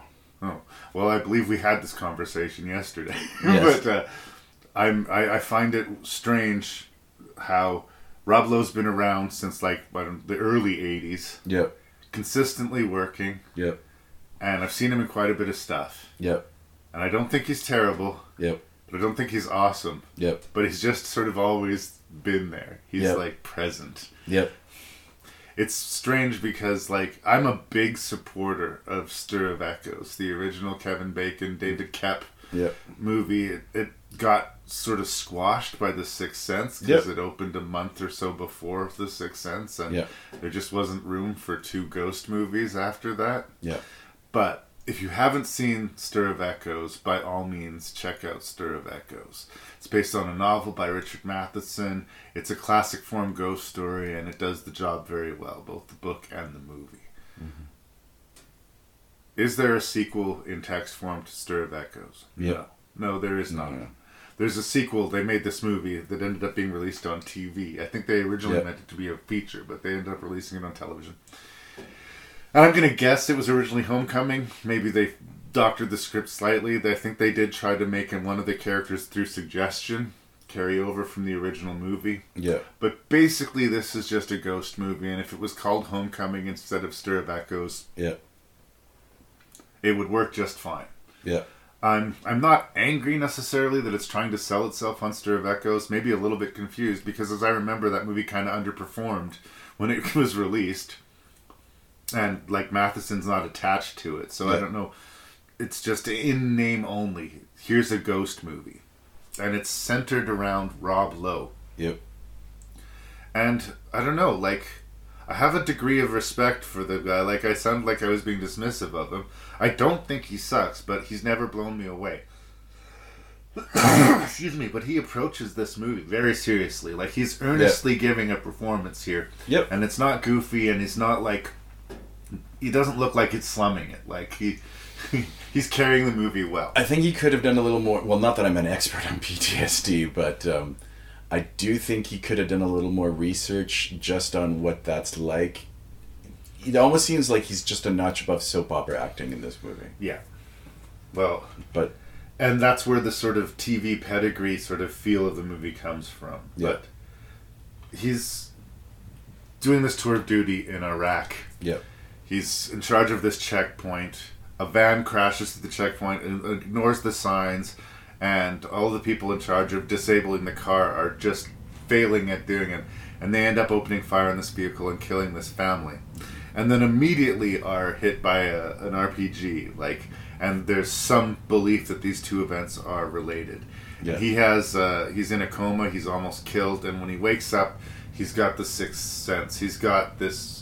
He the sees dead shine, people the shine. and he keeps seeing this image of this badly burned and aggressive figure Yep. uh, approaching him, and also this little girl, the one girl who'd managed to walk out of the initial attack on the van unscathed, who was then exploded, set on fire, and exploded again in a pretty almost hilariously over the top. This is your trauma. This is your trauma. Yeah, And he's coming back to his home and he's trauma. And thematically, it does connect to the original Stir of Echoes movie in that, like, Kevin Bacon is in a pretty rough place. He's on his heels. They're not well off. He's, you know, there's tension in the marriage, and Yeah. there's thought that maybe he's going crazy, and seeing the ghost thing is part of that. And that's mirrored here because he's got PTSD, Yeah. and he's hallucinating, and he's losing his temper with his Yeah. family.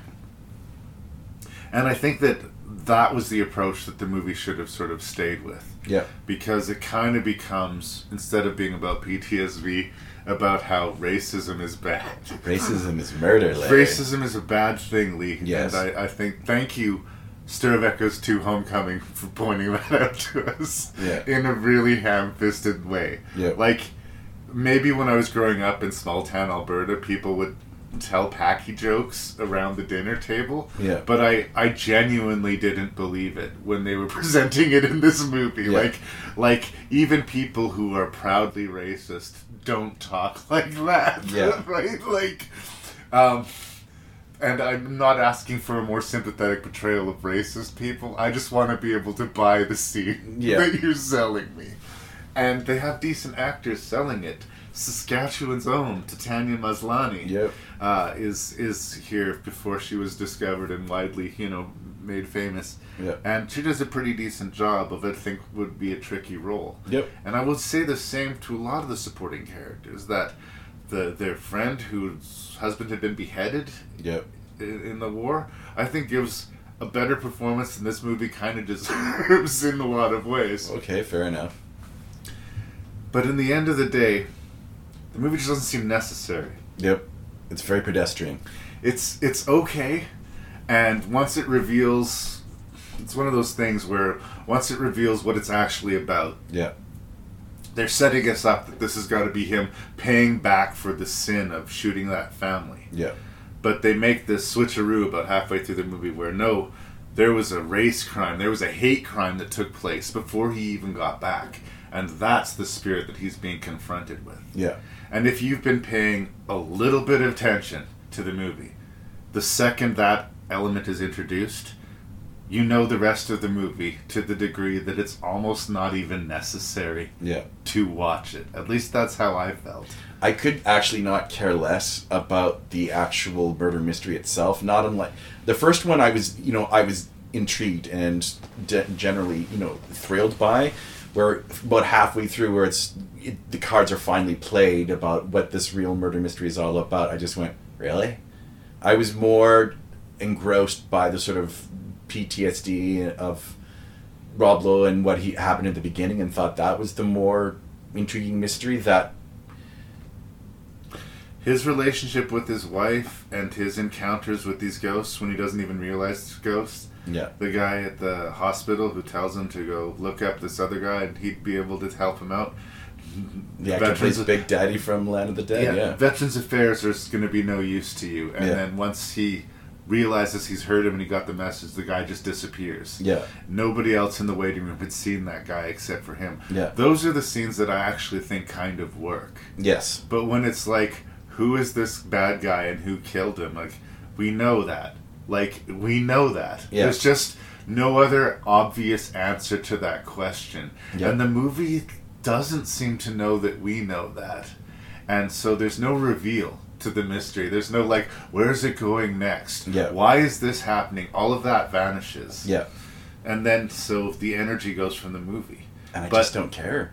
If they stuck with Rob Lowe is going crazy because he's seeing ghosts, but nobody believes him because they Yeah. think he's just damaged from the war, I think that would be enough. Yep. But they followed the map of the first movie so completely that we just know everything that's going to happen kind of before it does, and it sort of takes the edge away. Even the jump scares are very, very telegraphed, and they go back to it and back to it and back to it. By like the halfway mark, you're like, okay. um, this is where I think a more talented director, even like David Koepp, would use, you know, wouldn't use the foreground and background to sort of do that Hitchcockian scare to you know see that you know something moving ever so slightly and then bring the tension. Where this feels not even by paint by the numbers, it just feels mechanical. They don't zoom in on the kid's lighter once. They Yeah. do it like four times. Yeah. Right? Yep. Um, they don't give us other suspects. Like, who did we see like demonstrably be racist and hateful at the beginning of the movie, other than Rob Lowe? Yeah. Like, uh, you're, not ahead of this. Like, the screenplay is not ahead of us. But I, I- I don't want to be too hard on the movie because I say all of this, and I will also say it was significantly better than I expected it to be. Alrighty. Like, uh, I thought we don't need a sequel to Stir of Echoes. It stars Rob Lowe, Yep. right? And like, uh, like they're gonna try and sell us this package that he's this traumatized war veteran. Like, Yep. I kind of thought it was gonna be a laughable catastrophe, and it's not that. It's competent.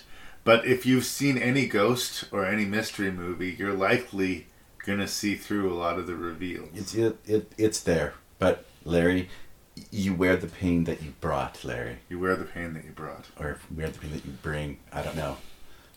If you're burned in a fire, then you're gonna haunt with fire. Is love a burning flame? Is it a burning ring of fire, Larry? I just the don't know. The son of Kevin Bacon's character is all Yeah. grown up in this movie. Yeah. And when he hit puberty, apparently it went to another level. And uh, not understanding what the ghosts wanted them, they got more and more aggressive, and he just didn't want to see them anymore. And he ended up blinding himself. Yeah.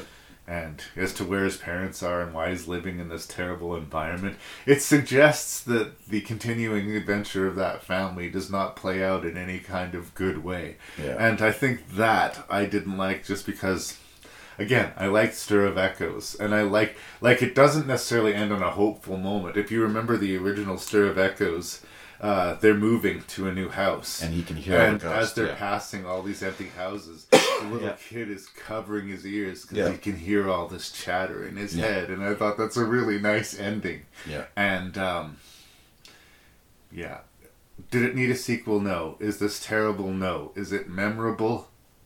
No. Yep. Yep, I agree with everything you say. It's it's just there. Yeah. It's there. I'm not mad at it. No. I, I mean, it's I've already sort of forgotten it. So what are we, what are we talking And about? You are a person who watches a lot of horror movies. I hope I'm not outing you here. What? You, you're pretty plugged into what's going on, what's coming in. And when I gave you the list, when you said you pick the next list, Yeah. and I said Stir of Echoes 2, you were like, there's a sequel to Stir of Echoes. I think that says something right there. I feel shame that I, I missed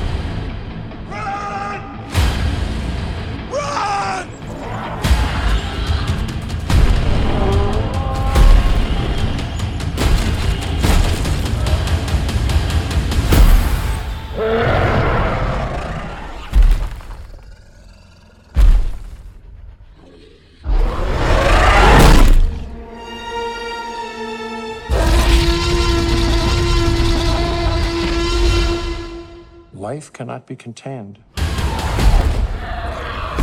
Life breaks free. Life finds a way.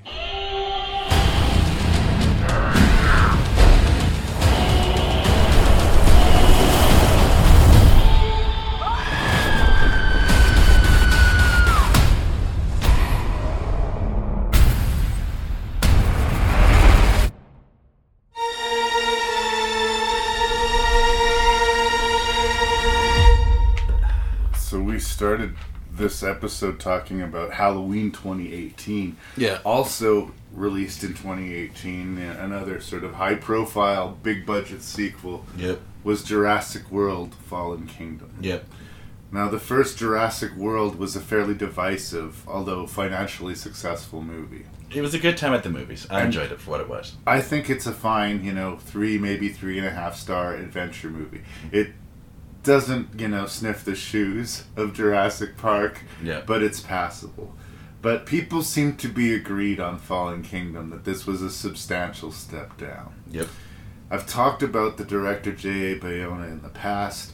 I am a huge champion of his disaster film, The Impossible, that got unfairly dismissed. Yep. It's so fucking good. Yep. He also did this movie called A Monster Calls about children dealing with grief Mhm. that has a big giant tree monster voiced by Liam uh, Neeson, Mm. which is, I think, a really good movie, but maybe a little bit too hard for kids. Okay. And maybe a little bit too fantastical for adults. Yeah. Which is to say, it's a movie that hit me really strongly, but maybe nobody else. And of course, he's involved with the new Lord of the Rings TV show, which everyone is writing off as this toxic, woke bullshit. And I get so tired of hearing that and so Yeah. hearing the arguments about it. You already got the most epic fantasy trilogy in film fucking history for Lord of the Rings. Let them try something. Holy shit. Yeah, I know. And I just get tired of people picking on J.A. Bayona. So part of me came into this movie wanting it to be good, not just as a Jurassic Park fan, but as like he, you know, he's given the reins of this. And I'm gonna say I think he directed the fucking shit out of this movie. Yeah, I agree. think he did a really good job. Yep. These are not easy movies to make. Yep. I'm going to say that every, almost every single problem that I'm going to point out, and I am going to point out several, has to do with the screenplay. Absolutely. It's not the creatures, it's not the dinosaurs, Nope. it's not the special effects, it's not the characters, No. it's not the performances, and it is definitely not the direction. There's some hard scenes to sit through in the Yeah. screenplay. Yeah. And there's just no way around it. Yeah. And I don't think there's a director in the world that would have been able to necessarily. Maybe they could shoot them in a more fabulous way, but like there's just certain dead points in the picture. Yeah. And I'm not going to pretend otherwise. Yep. But I'm carrying on this weird analogy of this trilogy of dinosaur movies and comparing it to the original. And in that way, this snugly actually fits next to the Lost World for me, Mm. the the Spielberg sequel to Jurassic Park, Mm-hmm. because I feel similarly about this movie as I do That to is the a Lost very World. fair comparison. Yes. Like, I think there's amazing shit in the Lost World. Yep. But all in all, I just don't think it's a great movie. And Yep. by the third act, it's almost fallen apart completely. Yep. But I've watched that movie a lot of times. Yep. Talking about Fallen Kingdom, by the time we get to the third act, this thing's almost fallen apart completely. Yep. But I think of these three movies, this will be the one I'll be the most inclined to revisit, Mm. at least to watch the highlight reel.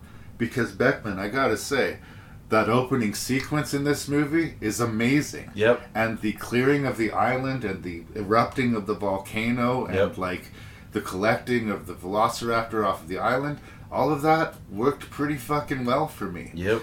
And by the time the movie started getting bad, it had already been good enough that I liked the movie. Okay. so I'm a defender of Fallen Kingdom. Maybe a big defender of Fallen Kingdom. Not surprised. Uh, like, I defend Jurassic Park 3, and like Yeah. a lot of people hate that movie I don't too. hate it. I, I uh, appreciate what it is. I have a 12 year old boy locked inside this 47 year old body Yeah. that just enjoys watching people get eaten by dinosaurs. Yeah. In the same way people can dismiss this movie, and I understand it because I dismiss all those Transformers movies. Mm-hmm. And these are definitely guilty of what the Transformers movies are as being multi billion dollar money makers, but not great films. Yeah. But I don't particularly get off on transforming robots. Yeah. I do get off on people getting eaten by dinosaurs. Yes. And I'm here to tell you if you want to watch people get eaten by dinosaurs, you're going to get your money's worth out of Fallen Kingdom. Yep. It's a three star, maybe a two and a half star movie, Okay. but the spectacle is there. Mm. And uh, I largely have a smile on my face. Even when it gets goofy, it's just like, I never thought I would see this in the Jurassic Park movie. Yeah. So I know that I'm in a minority opinion here, but everybody needs to be nicer to Fallen Kingdom, and as a rule, to J.A. Bayona. Yeah. Because this guy knows what the fuck he's doing. No, it, it, it- you can tell that a talented filmmaker made this big budget movie. I have never, especially out of just sort of a monster movie, start off so well, and I will agree with you that probably has the best opening to a Jurassic Park movie since the original. Yeah. That whole sequence, you know, in you know in the water, that you know the homage to Jaws and the Tyrannosaurus Rex, really well done. And yes, everything on Isla Nublar, the, the island, it starts off so amazingly well and then slowly goes downhill to the point where I was telling the movie to fuck off. and it really is about a couple of choices made at the end. And I will agree, like almost everything at the big mansion house frustrates me so much. And I like Geraldine Chaplin. I like James Cromwell. I like a lot of the actors in it, but it just it feels like so much like a different movie. And I think yes, we're gonna have the whole science and capitalism don't mix theme that is ever present in the novels, but it really needs to stay on the island.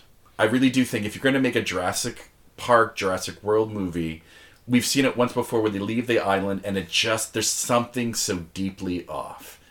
Or even even if you're not going to focus on the island, you focus on the dinosaurs. Anytime they go to is it Rafe Spall? I'm trying to Yeah. yeah.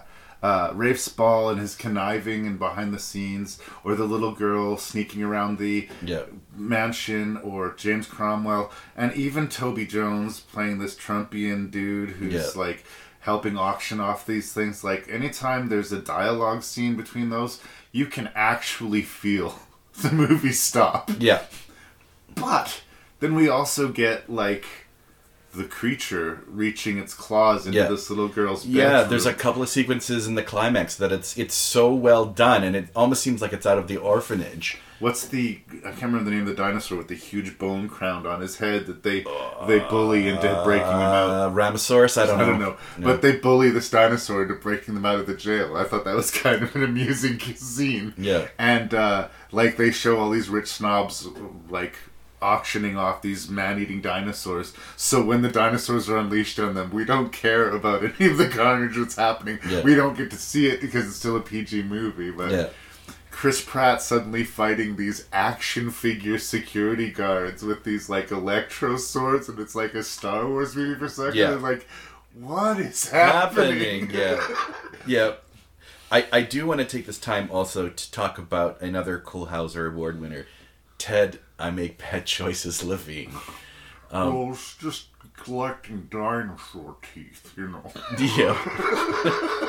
I do love his death scene. It's just like he, he cries. He's a great Jurassic World villain. Like Yeah. they establish him right away. We don't like him right away. He's shitty to the characters that we like.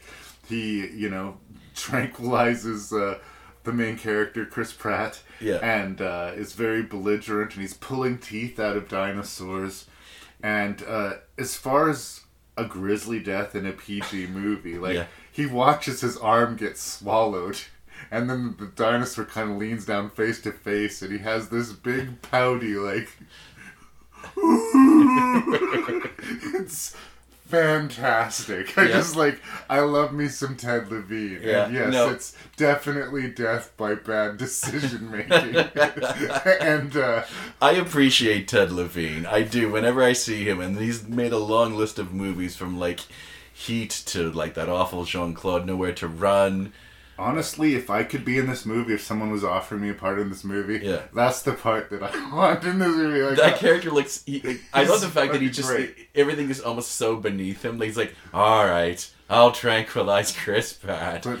I, I wouldn't take the job away from Ted Levine No. because he did it way better than Oh, I yeah, ever no, would have. but he looks- He's, a great character, Yeah. and the payoff of his death is delicious for both us and the dinosaur. his character i just love the fact his character is like, he feels like he's so beneath all these shitty actions he's doing it's just like all right it just adds it almost has this like alan rickman you know hans gruber kind of performance to it not that i, I do think obviously rickman's performance is maybe miles better but it just has this i've done this before and i'm so bored by it but i'm getting paid let's get the job done sort of vibe that i appreciate as a villain Yeah.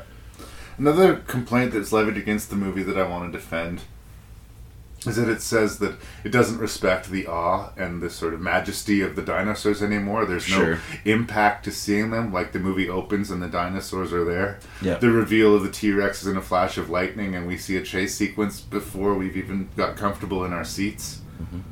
I want to remind everyone that this is the fifth Jurassic Park movie. Yep. Like we know what the T Rex looks like. We know we don't need the grand entrance for every character. We don't need that. Like I think getting into the story as quickly as possible. That's again another analogous thing to the Lost World. Mhm. A lot of people complained, especially the kids, that Jurassic Park took long too long to get cooking. Sure. So with the Lost World, they're like. Jeff Goldblum is going to this island and there's dinosaurs. Yeah. Boom, right? Yep. And that's where this movie is. Is like they're on the island being chased by dinosaurs right now. Yeah. What did you come here to see, people? Yep. You came here to see dinosaurs. And I think if they would have wasted time showing the point of view of the T Rex and then maybe slowly revealing it as a shadow kind of lifted off of it or it was revealed as it stepped into the clearing. It's like, we've been here. Yeah. I've never seen it just all of a sudden be right behind a guy because it's raining so loud that he couldn't even hear the approach of a dinosaur. Yeah. And I thought that was cool. Yeah. like, I thought that was. And it's not even particularly gutsy as far as I'm concerned. This is the fifth one. We have seen these dinosaurs. Yep. So I think people could have been nicer about that. I also will agree on one of your theories that, and I know there's going to be more Jurassic Park or Jurassic World movies going For sure. Stop putting kid characters in this movie. Oh, yeah. Um, this it's it's even more punctuated, and we're going to skip to the ending. And spoilers. I mean, I know they had to have connected connected tissue between this and um, whatever the next Jurassic Dominion. Dominion. Um, the choice by the kid character who surprises a clone, which is a surprise to no one No. is she's watching all these dinosaurs about to be poisoned and even though i'm sure the other actors could have stopped her she decides to set them free and essentially doom millions and millions of people to death and not since escape from la has there been a choice by her character that So irresponsible. so irresponsible and so maddening. Yeah. I can buy it in LA because there's a little bit of screw you, Snake Plissken, but I do concede that oh no, he did sort of condemn a whole lot of people to die. Where this, like it, it's such an annoying choice that it made me go, no, Yeah. no, and and this is where it, it really hurts with this movie because I do agree that there's half of this movie that is you know entertaining as a popcorn film with really made sequences, and yes, even the chase sequence in the mansion, uh, which is I think one of the reasons why they got Bayona to, to do this movie because it, it there seemed a lot of He did the orphanage yeah. well. Yeah. and it, it just seems that even aesthetically that you know there's a lot of stuff there, but it made me growl so much that I walked I think out of the theater and went no. I was so disappointed. It just like I said, I'd never seen a movie, at least a monster movie, that started off so well that by the end I left grumpy, and I think that's when that really hurts. Well, it leaves you on that sour. There's the double punch too. There's both her releasing the dinosaurs, but I think the problem isn't that she releases the dinosaurs, but that she's not judged harshly for it. Yeah. There's something that passes between Chris Pratt and uh, Bryce Dallas Howard where you can tell that they're like, this is going to cause problems, but Yeah. they're not like, what the hell did you just do, right? Yeah. And it feels like the movie's trying to give her a pass. And I think the image of the T Rex and the lion roaring at each other was just too far. Like Yeah. that was pretty cheesy. Yeah. And those two scenes back to back are what led people out of the theater. Yeah. And I honestly think that's why the the uh, attitude or the opinion about the movie was so low. Yeah. They weren't thinking about the first 10 minutes of the movie, which was fucking amazing. Yep. They were thinking about the last 10 minutes, which was just trying to set up a third movie that they didn't even have an idea about yet. Uh, there's a quote, and I think I've even said it on this podcast, uh, and Ridley Scott said it. It can take just one scene to really damage your movie, and I do kind of wonder if that's p- p- kind of the problem with uh, Fallen Kingdom, where there's, like I said, as a popcorn movie, it is very well constructed. There's just writing choices that make me go no, and Well, that's the oh, and same sort of thing with even with the Gordon Green's Halloween. Always gonna fall short of greatness. Yeah. It, because, well, they say to make a great movie, you need three great scenes and no bad ones. Yeah. And this movie has bad scenes. Yeah. It does. It does. But it also has good scenes. And. I don't think they get enough credit when people talk about Fallen Kingdom. I think it's starting to change now because of Dominion's quality. Yeah. But I don't think this is a train wreck. I really don't. It's really popular to pick on big budget Hollywood fare like this. But like I said at the beginning, I don't think this is an easy movie to make. Yeah. And I think that there are some beats in it that are as strong as any Jurassic Park movies. But unfortunately, there's also beats that are as weak. Yeah. So you need to sort of concentrate that goodness and not not strafe to the left or right. And then you have Jurassic Park. But that movie is a one of a kind thing, man. And they've tried five times to repeat the recipe, and they've never come close. And they never will. But I've had a lot of fun watching them try. I admit. There you go. There you go. Is that good enough? Good enough.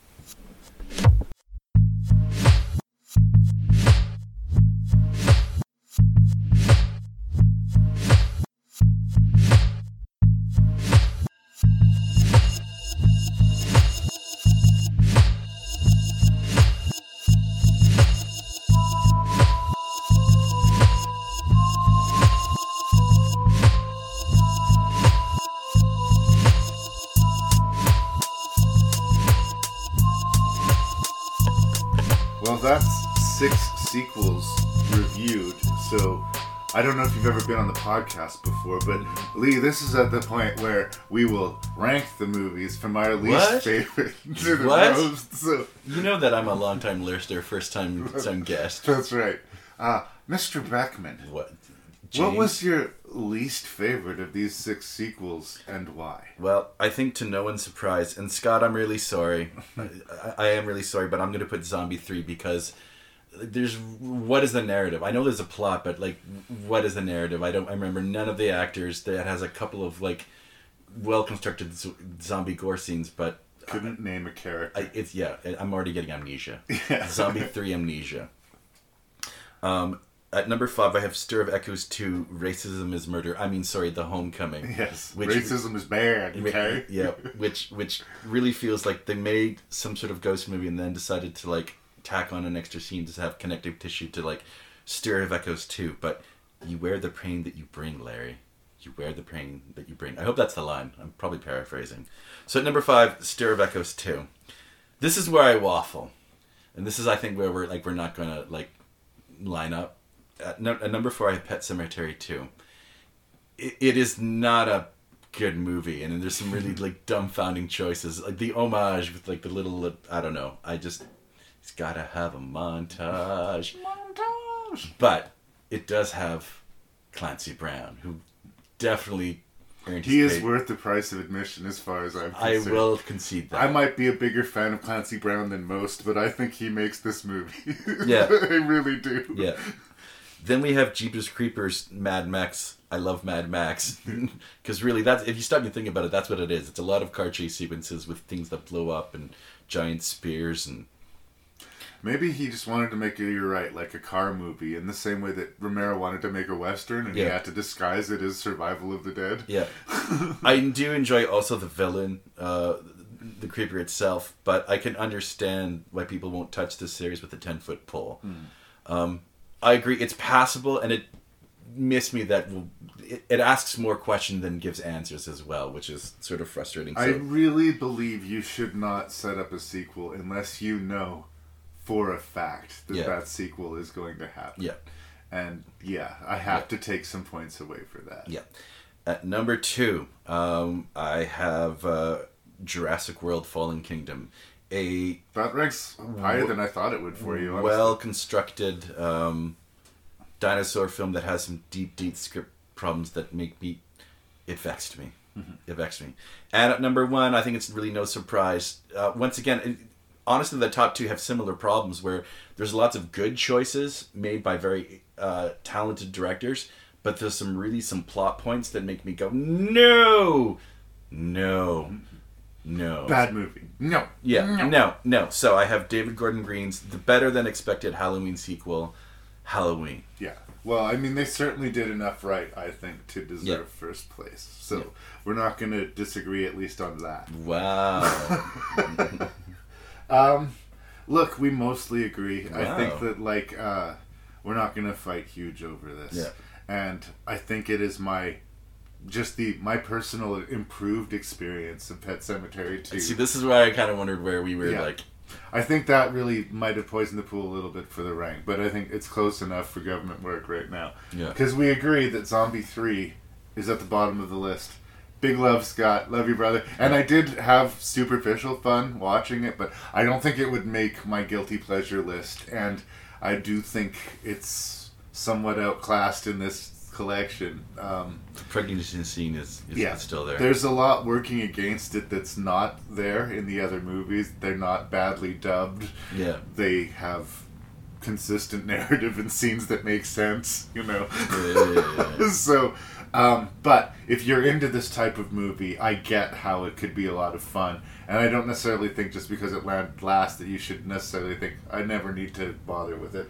Uh, if it's your jam, it's your jam in a way, it's insulting that it's ranked lower than Stir of Echoes 2 Home. What? But I I was kind of weirdly surprised. Again, the bar was set pretty low for a made for TV sequel to Stir of Echoes starring Rob Lowe. Yeah. And I sound like I'm being mean to Rob Lowe. I honestly don't dislike Rob Lowe. Yeah. I've always just kind of been mystified how he's just always consistently working and I've never managed in all these years to develop an opinion on him. Um, So tell me how you really feel. It's completely fine paint by numbers ghost movie. And if you've never seen a ghost movie before, maybe this will be a nail biter. But if you've seen any ghost movie before, you've kind of seen this movie. Yes. so, fifth place. In fourth place, I begrudgingly give Jeepers Creepers yeah, 3 I know where we're going. even though like it's closer to being a thumbs up movie than Pet Sematary 2, I enjoyed the badness in Pet Sematary 2 and it was bad in a more interesting way than Jeepers Creepers was good. Ready? I enjoyed strangely watching the badness of Pet Sematary 2 than I watching than watching the okayness bordering on blandness at times of Jeepers Creepers 3. so enough. Uh, even though one is a thumbs up ish and one of them's a definitely thumbs downish movie, on pure enjoyment factor, I put Jeepers Creepers 3 or yeah, Jeepers Creepers 3 in fourth. That makes sense. Yeah. And Dead Cemetery 2 in third. I've got hurt feelings. I've got hurt. No, not really. It wouldn't be a podcast if you weren't singing, brother. Yeah. In second place, still agreeing, Jurassic World Fallen Kingdom. Please, everybody, get off J.A. Bayona's ass. He is not some woke fucking Methodist person trying to, you know, make you think differently about the world. He's actually an incredibly gifted filmmaker who is seemingly consistently fucked over by bad press. You know? Uh, I think, I think we've got the title of this episode. Please get off. Leave- leave, yeah. leave J. A. B. Bayona alone. like Bayona is going to make a masterpiece one of these times. Like it's really, I kind of believe someday it's going to connect and everyone's going to be like, oh yeah, okay, yeah, yeah, he was always good. We always knew it, you know. Yep. Um, is Fallen Kingdom the worst movie that he's made so far? Yeah, yeah, but it's not a terrible movie, and the problems with it, I concede, I don't think are necessarily. It's not his fault. And when the movie's slapping, which is largely the first two thirds of it, it slaps pretty hard a few times. Like, there's a great reveal when they're locked inside the facility on the island and they see a beep on the monitor. that There's a dinosaur nearby. Is it one of the friendly ones? And then we just get a splash of lava that reveals teeth Yep. coming up towards them. Yep. And you're like, yay, Jurassic Park. Yep. So yeah, um, it's got problems, but I have fun with it in the same way I have fun with Jurassic Park 2, and it's very fucking flawed. Yeah. so, yeah, and Halloween 2018 is a bone solid slasher movie Mm. and incredibly respectful of the lore Mm. of Halloween, and it, you know, it, it does the job. And uh, if you're a little bit more bloodthirsty, or if you wish it was moving faster, I would just say, hang in there. Halloween Kills is coming. right? Yep. Um, I, I have said in the past before that Halloween 2018 respects the lore. Halloween Kills respects the gore. Hey, and uh, I will stand by that statement. It's very much, I think, the best of the three of the new uh, Halloween cycle. Alrighty. Um, as far as just being a competent film front to back. Yeah. Um, and I don't know. It's it's it's very solid, and I I would be surprised if anybody any Halloween fans had strong issues with 2018. Yeah, I'm obviously on board with people having trouble problems with ends, but 2018 I think was a very solid foundation. So much so that they, if they hadn't made the other two, it would stand very comfortably on its own. Yep. So, number one. Yep. Yep. I, I, I- think I, I, I guessed her ranks. yeah. But it was close enough. Yeah, yeah, yeah. There's fine. no hard feelings, really. no hurt. Except for the large tears streaming down your face. Hold me. But Hold this me. will not be the end of the story because, you know, Beckmann and I have to review every Halloween movie. Yep. So we're going to do not just Halloween, the next one of these episodes, the whole theme Yep. will be Halloween. Yep. Not the movies, Yep. the holiday. Yeah. So will be the second chapter of our trilogy, which is actually a for really real trilogy. wow. Ouch. Ouch. Until then, kiddies, is there anything you'd like to say to the people of the internet? Everything. Everything and anything. Yeah. Okay.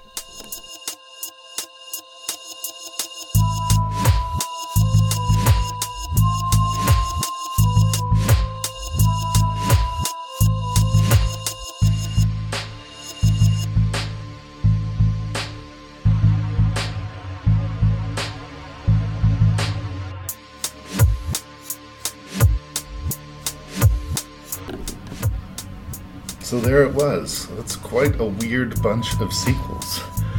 I mean, I don't know what the popularity in this day and age is of Zombie 3, and I don't know how many people even knew that Stir of Echoes 2 existed. so, thank you for listening. Thank you for uh, sending your feedback, if you have any, to ranknreview at gmail.com. That's R A N K N R E V I E W at gmail.com. Lee and I will be getting together again to talk about a bunch of Halloween themed movies later in this season of the show. So, at that episode, we'll be talking about Halloween Kills. I suspect it'll be coming out somewhere around Halloween. Thank you so much, as always, for listening. Please, if you need something to fill your ears with, do check out the Shelf Shedding Movie Show, hosted by Mr. Jason Dubray.